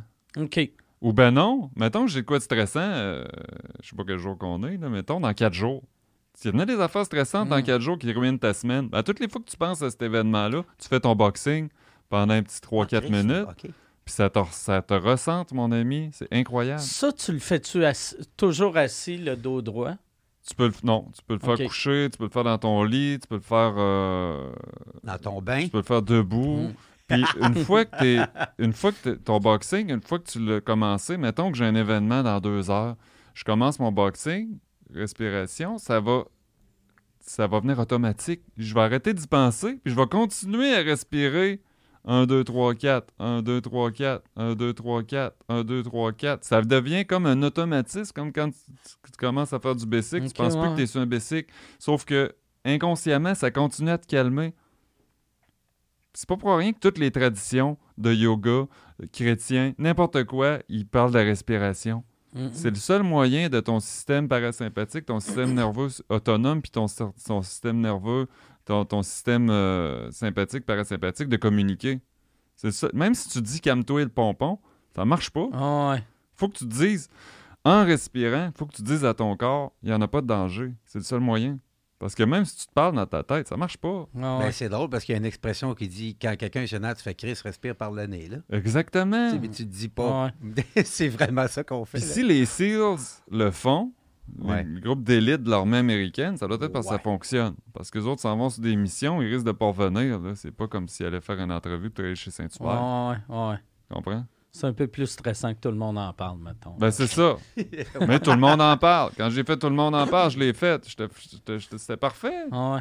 Tu sais, il faut que tu, faut que tu travailles sur, sur- Tu travailles sur toi. T'as plus le choix à un moment donné. là. Puis ça, la- l'affaire de, du. euh, tu le fais combien de temps? euh, un, un, deux, trois minutes? Un, deux, trois minutes. Puis au début, c'est difficile, mais après ça, tu pognes un beat. Puis tu peux changer aussi.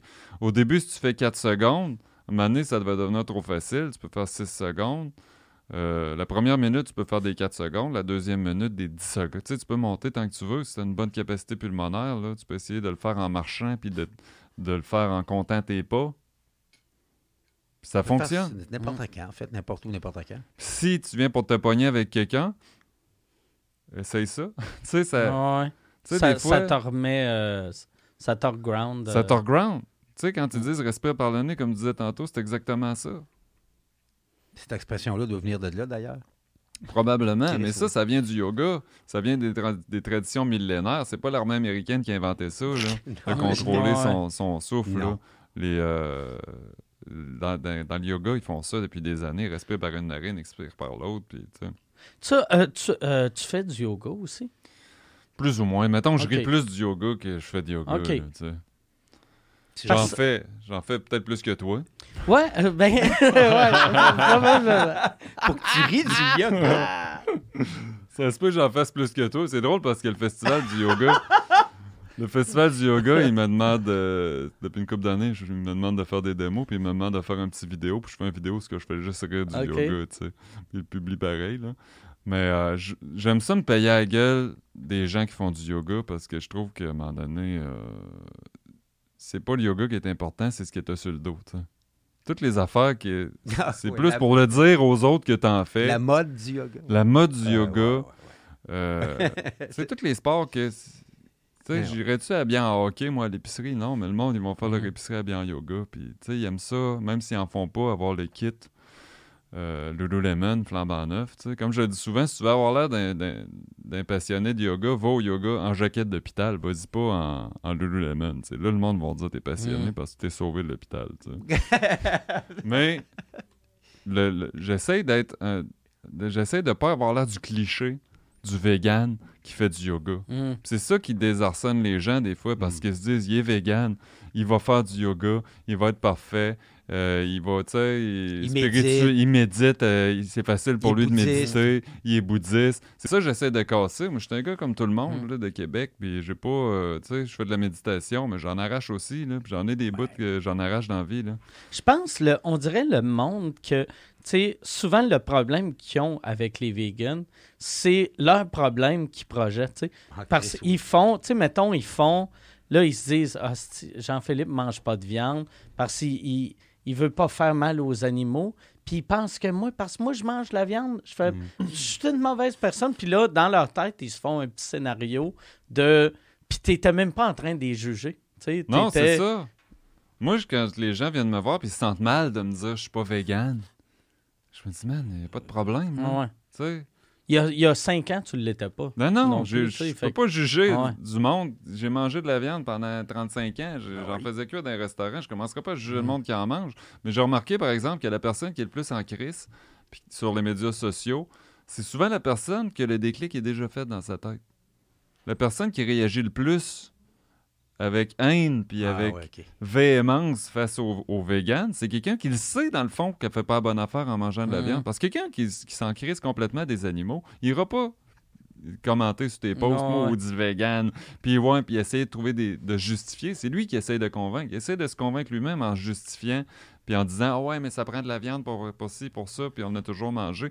La personne, là, souvent, que je vais voir qui va être le plus agressif, ah, je recroise-tu pas, toi, dans mes posts, euh, trois mois plus tard, puis rendu euh, pas mal vegan? OK. Puis faut pas avoir peur de. Faut pas sous-estimer l'influence qu'on a par nos actions. Tu sais, on a beau dire ce qu'on veut. Souvent, moi, j'ai des, des couples d'amis, je me dis jamais que autres vont être véganes. tu revois deux ans plus tard, hey, euh, on fait des recettes de ton livre cinq fois par semaine. À cette heure, on mange de la viande très rarement. Mm. Wow! Tu sais, pour nous autres, on dit wow, un- mais tu sais, tu sais, quand t'es vegan, tu y penses plus. Là, manger de la viande. Mais pour des, des- des gens, c'est un exploit. là. Mais tu sais, ça existe pas, le, le mettons, le, le- Ben, ça existe, mais euh, tu regardes moi, tu sais, si tu penses au stéréotype du vegan, je suis l'opposé de ça. Ben ouais.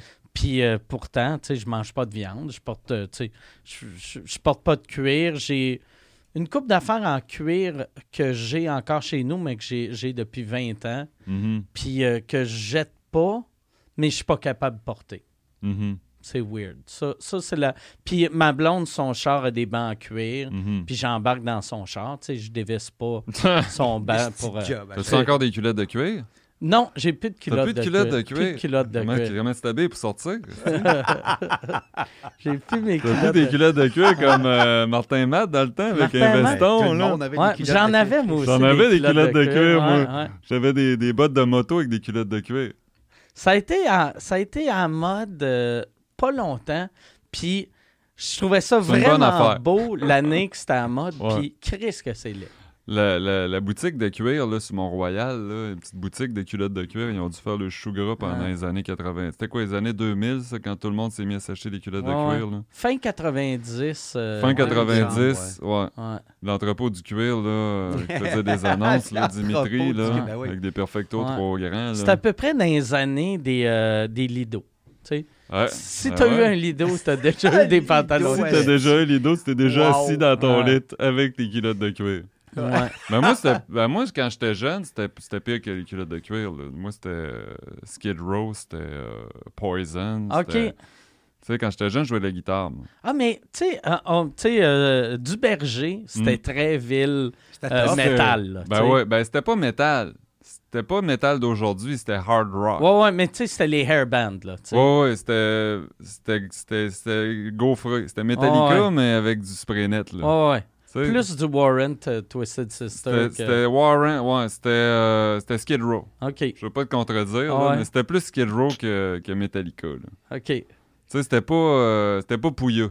C'était pouilleux un peu, mais du... pouilleux avec euh, du rouge à lèvres. Ah ouais, Skid Row. mais c'était du, c'est du métal pour pogner des filles. Du hair metal. Ouais. Du hair metal. Ouais. Moi, j'avais une guitare Flying V, Ah, ouais. Léopard, mon gars. Chris, t'imagines pas en... Tu n'imagines pas, j'avais les cheveux drôle, longs. J'avais les cheveux longs. Un beau cover de livre de recettes, ça. Je te jure, faudrait que je retrouve des photos. euh, Non, non. c'est- Tu sais, genre, le gars qui a l'air d'une rockstar, là, mais qui joue pas de musique. Ouais, Là. ouais, ouais. Mais moi, je fais de la musique, mais tu sais, le gars qui est Ouais, dans, ouais. que tu dis, lui, il est dans un band. Il a jamais été dans un band, c'était moi. OK. Non, j'ai Ah, quand même joué de la musique, puis j'ai quand même fait du. euh, j'ai quand même fait. euh, j'ai fait- j'ai même fait du chansonnier à un moment donné. Là. Ah ouais? Ouais, ouais, c'est- j'ai déjà fait. euh, J'en ai fait des affaires. Christy? Ça- Où, où t'as été chansonnier? J'ai été chansonnier un petit peu partout. euh, j'allais, j'allais surtout en région. J'allais à la tête du sac. Puis, euh, il y a peut-être même mes- encore mes posters dans sur le mur. là. J'étais allé à Chibougamau souvent. Hey. À un moment donné, mon char avait lâché. J'étais allé à Chibougamau sur le pouce faire, faire une gig avec ma guitare. Tu sais, à Chibougamau, là, quand, une fois que t'es sorti, là, tu sais, pour aller à Chibougamau, Ouais. ça peut prendre trois, ça peut prendre trois jours pour aller là, là si tu te mets sur le bord de la traque, puis il y a juste Mm. des vannes là, pendant cinq heures de temps. Là. Ça fait que, ouais, il y avait un bar qui s'appelait La Petite Broue à Chibougamau, que j'allais souvent. Je sais pas si ça existe encore. Hey, si ça existe, ça serait le fun que quelqu'un prenait son poster en photo. Là-dessus, t'avais les cheveux longs. Ben ouais. T'avais-tu un nom de chanteur ou... euh, pense que c'était pas mal mon nom. OK. JP. Ouais. Ouais. Ben là-bas, le monde. Chansonnier, le monde s'en crise de ton nom, sérieusement. OK, ouais. Le monde, ils vont là. Ah, il y a un gars quelqu'un qui Ouais. joue de la guitare. T'es la jukebox. T'es le jukebox, puis Ah c'est ça, tu sais, il y a des places qu'ils te reconnaissent, puis qui... Quand t'es bien booké, t'es dans une bonne place. Moi, je faisais du québécois avec ma guitare. Là, quand t'es- il y a des places, c'est plus... euh, Mais je me suis ramassé dans des places, des bars de motards avec une guitare, tu sais, faire du Kevin Parent, là, c'est pas... euh, C'était pas très glamour, là. Tu mais je pense que c'est ça qui m'aide aussi, parce que je fais des démos culinaires, puis tu sais, mais... Une démo culinaire, c'est plate. Tu sais, Hmm. regardez quelqu'un couper des carottes, c'est... Ouais, faut qu'il y ait du jus. parce Faut que t'aies un petit peu- faut- euh, ouais. Sois un petit peu animateur de foule. Puis quand t'es, t'es pogné dans un bar, euh, c'est à Côte-Nord, puis qu'il y a juste des gars de Bessic, t'as pas le choix non plus de, d'essayer d'entertainer, tu sais, puis d'essayer de saisir, de, au moins de, de, de lire la crowd. Tu sais, je t'apprendrai rien, t'es humoriste, là, mais de, de read the room. Ouais, ouais. Mais ça, la méditation doit t'aider au bout pour, euh, quand, quand tu fais ces affaires-là, d'être capable de vivre le moment présent. Mm. Puis vois-tu, moi, c'est l'affaire, pourquoi je pense souvent commencer à faire de la méditation. Moi, c'est mon gros défaut dans la vie. Je suis tout le temps, je pense tout le temps à, OK, là, j'ai j'ai fait ça, là, je vais faire ça. Je, je suis tout le temps, je suis jamais le moment présent. Mhm. Je suis tout le temps dans trois jours. Puis avant de monter sur scène, il faut tout, le temps, je me dise, là, t'es en show, asti, là, pense, pense, pense au show, pense au public, vis ton moment, pense pas. euh, si une joke qui marche pas, pense pas après la joke, ouais, comment je vais la faire pour la réparer, je vais faire ça, je vais faire ça. tu sais. Vis ton moment, mais euh, toi, toi qui, qui médites, tu dois pas avoir ça fuck out. Ben, la méditation, c'est pas quand tu médites que tu t'en rends compte que tu médites. C'est quand t'es sur le stage, puis là, tu te crisses le camp à terre, puis que c'est correct. Ah ouais. Tu comprends? C'est quand euh, il, il t'arrive de quoi dans la vie, il y a quelqu'un qui. Moi, j'étais pas capable de conduire parce que j'étais genre à courser le monde pour essayer de lui foncer dedans quasiment en char. tu sais. non, mais c'est vrai, je débarquais de mon char, puis C'est le genre. bouddhiste le moins zen. Non, mais quand j'étais jeune, là, tu sais, avant de méditer, j'avais de la misère, tu sais, avec, avec mon cuir. impulsion, surtout derrière le volant. tu. OK, ouais, ouais. À ce temps, mon gars, t'essayerais de me faire pogner les nerfs quand je suis en char, là? Good Tu luck. serais pas capable. OK. Tu sais, c'est là que tu vois. C'est- pas que. c'est- C'est comme du- du- des épices que tu dis. Tu, tu vois pas quand c'est là, mais tu vois quand c'est pas là. OK, Tu ouais. Tu te dis, si je méditais pas, là, probablement que dans telle situation, je serais un de paquet de nerfs. Mais étant donné que je médite, puis que je, je respire, puis que je pratique mes. Puis que, puis que je bois pas, puis que je fume pas, puis que je m'entraîne. Tu viens de me perdre. Non, non, mais, mais. tu m'avais Ah, au début. Non, mais c'est un tout. ouais. Ça me C'est un tentait de tout recommencer, aussi. mais là, il y a trop d'affaires en même temps. C'est sûr que si je prends une caisse de 24 puis je vais méditer 15 minutes, ça changera pas grand-chose à ma vie. là. Mais c'est sûr que c'est mieux de prendre un coup puis de méditer que de pas méditer. Ah, ouais. Ah, Puis prendre un coup, Bon. tu comprends? Là, tu Mais-. Mais c'est juste c'est d'observer sans juger. C'est l'équanimité. C'est qu'on juge tout. Ah, ouais. On juge. On dit, il m'arrive de quoi? Calvaire, esti, je savais, ça allait encore m'arriver. C'est ça, c'est le calvaire, c'est Mhm. tout le temps à moi que ça arrive. C'est Mhm. pas le, le fait que ton char, il y a quelqu'un qui est reculé dedans. C'est de dire, pourquoi? Hmm. Encore moi, pourquoi? Pourquoi? Il n'y en a pas de pourquoi. Puis peut-être tu vas être bien content dans deux ans parce que ça va t'avoir permis de rencontrer ta blonde que quelqu'un est reculé Ouais, dans ton char. Tu sais que la vie, là, c'est rétrospectivement que ça, que, que- que ça fait du sens. C'est pas Mhm. quand t'es dedans. C'est quand t'es rendu vieux, puis tu regardes en arrière dans le rétroviseur, puis tu regardes ta vie. C'est là que tout, tu te rends compte que tout est connecté. Ah ouais. Ben, tu sais, juste toi, t'es, tu sais, de, de faire tes shows sur la Côte-Nord, tu sais, ça, t'a développé un talent que tu te sers là. Mais sur le coup, en le faisant, sais, à partir, euh, faire du pouce de cette île pour revenir, il devait avoir des soirs, t'étais comme, qu'est-ce que je fais? Ben ouais. Qu'est-ce que tu fais? Mais Mm. c'est, ils appellent ça du stacking talent. Tu sais, à cette heure, on- dans le temps, mon, mon père, il avait un talent, il avait, il avait un très bon talent pour de quoi, il allait étudier là-dedans, il faisait ça, puis là, paf. Maintenant, tu as plusieurs carrières dans ta vie. Hmm. Fait que moi, le fait que j'ai fait de la musique, ça m'aide pour entertainer, ça m'aide parce que j'ai fait du studio en musique, puis j'ai, monté une tune, puis monté une vidéo, c'est exactement la même affaire, hein, tu le Mm. sais. Ah ouais, ben, C'est des casse-têtes. Avec le fait que j'ai composé des tunes, que j'ai travaillé à l'ordinateur des chansons, ça m'a aidé à monter des vidéos qui ont permis à ma chaîne YouTube et Facebook d'exploser.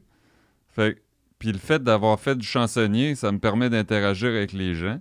Euh, je suis pas le meilleur chansonnier au monde, je suis pas le meilleur cuisinier, j'ai étudié en cuisine. Ça aide pour faire de la cuisine. Hmm, ouais. Mais c'est la somme de tout ça. Il y a du monde qui sont bien meilleurs cuisiniers que moi. Il y a du monde qui sont bien meilleurs pour faire des vidéos que moi. Il y a du monde qui sont bien meilleurs pour faire de l'entertainment que moi. Sauf que moi, j'ai les trois.